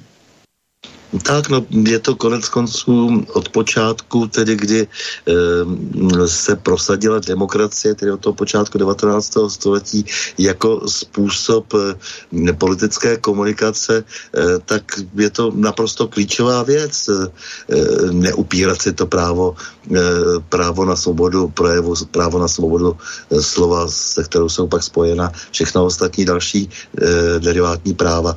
Ale e, jde mi prostě o to, aby, aby abychom si to nějak víc uvědomili, že například, a to je právě to, co bych rád, aby jsme do budoucna také jaksi daleko více frekventovali, že tím, jak ten svět se celý propojil a zároveň ho ovládlo několik málo nadnárodních společností, tedy v, té, v tom oboru, eh, v oboru svobody slova vlastně na internetu, eh, tak to klade obrovské nároky na nás, na všechny a zejména na stát v tomto případě, eh, který dovoluje je v současné době, aby nás cenzurovali právě ty velké společnosti, jako je YouTube, eh, jako je Facebook, jak jste tady říkala, protože oni eh, opravdu eh, tím, že akcentují jaksi některé názory, které jim potom se prosazují právě v tom mediálním prostoru ty neziskovky, tak tím vlastně zároveň umožňují vlastně podporu určitých tendencí v politice. To znamená, oni nám odebírají náš, eh, náš eh, politický prostor, jak si pro realizaci našeho politického systému. A já to považuji za strašně zásadní věc. A nikdo, jediný premiér se nenašel. E, nenašel se žádný výrazný politik, který by byl ochoten si to s těmi e, organizacemi, jako je YouTube, Google zejména, rozdat. No tak to jsou obrovské organizace, takže tam, tam to je opravdu asi těžké, kdo by se jim postavil. No ale je to povinnost, eh, když na sebe vezmete přece tu politickou tíhu, že teda tady jste za toho občana. Tak já to jenom rád zdůraznuju, protože bych byl rád, kdybychom v tomto smyslu byli všichni na stejné lodi a uvědomovali si, jak si, že eh, opravdu, jak si v tom e, internetovém prostoru, my máme právo, aby nás necenzurovaly ty společnosti, které sice vlastní e, nějaký způsob komunikace, ale protože je to dnes dominantní způsob komunikace, ve kterém se realizuje e, politika této země, tak že si nemohou dovolit některé věci. Tady neplatí žádná svoboda podnikání. To jsme umožnili prostě po roce 89, takže prostě privilegovaní lidé dostali majetky a ti hned bou naslouchli eh, těm, kteří eh, dnes se snaží diktovat světu. A to bychom měli asi eh, se pokusit zvrátit tu tendenci. No, tak to jsem jenom chtěl, tak, no. že jsme v, tomto na, na stejné eh, lodi, tak jsem eh, měl chuť eh, s tím ještě přijít. Jsme na stejné lodi a díky jak slobodnému vysílači jsme to se trošičku rozšířili obzory druhým. No, Můžou to posílat dál? Tak slobodný vysílač je bajkovou lodí e, v, vlastně se dá říci zbytků demokracie, alternativy na e, Slovensku, ale e, dokonce vlastně je to dnes federální, abych tak řekl nadneseně vysílač, protože jsme se shodli, že si s vedením slobodného vysílače, že se vysílače, že se bude vysílat pro Čechy i Slováky, což je báječné a myslím si, že pro takovéto, takovéto budování středoevropské identity, že je to důležité, to je poslední otázka, kterou jsem vám chtěl položit, eh, jak vy vnímáte právě ten prostor střední Evropy, protože my jsme malinký stát a e, samozřejmě bude-li nás víc, nebudeme se bát velká nic. E, myslíte si, že je to reálné? Máte pocit, že by bylo dobře, abychom více drželi ve střední Evropě spolu, že bychom měli více podpořit zpátky tu už svým způsobem naší vládou e, zavrženou V4 a e, případně rozšiřovat, uvažovat o nějakých nových e, možnostech spolupráce? Tak eh, já si myslím, že tady to je absolutně bez diskuze, že jsme malý stát, ale čím více eh, se nás najde, kteří budeme mít společnou dobrou myšlenku, tak potom si myslím, že lze zvládnout všecko. No, jasně. Tak mně se líbí prostě, že tou vaší e, řečí se liné optimismus, e, potřebujeme to, potřebujeme to všichni, takže potřebujeme i to vaše A pozbuzení. Vidíte, ty naše se jako Čech, Československo se rozdělilo a přitom stále drží spolu. No, mělo by držet ještě víc a byl bych rád, kdyby více drželi obě země spolu. A to je právě také to budování střední Evropy a uvažování o ní. Takže Milá paní Ivano, já vám moc děkuji za rozhovor a hlavně zároveň za vaši obětavost a nezištnost, se kterou fakt bojujete za normální svět pro naše potomky. To je to nejdůležitější proti těm devastačním účinkům nařízené povinné zvrácenosti a primitivnosti. Já děkuji za pozvání. Nejsem zvyklá tak dlouho mluvit, možná, že je to i na mě prostě vidět. A protože se věnuju asi úplně všemu, co můžu dělat pro spolek, takže jsem za to ráda, že jsem tady mohla být. Já děkuji vám. S vámi, milí posluchači, se také loučím a to s přáním mějme se rádi, buďme svobodní, zpříjmení, nevěšme hlavu. Stůjme při svých bližních i národech. Nepřátel se nelekejme a na množství nehleďme. Pořadu na Prahu změn se uslyšíme opět za týden v pondělí 12. února v obvyklých 20 hodin a 30 minut. Naslyšenou a do počutě.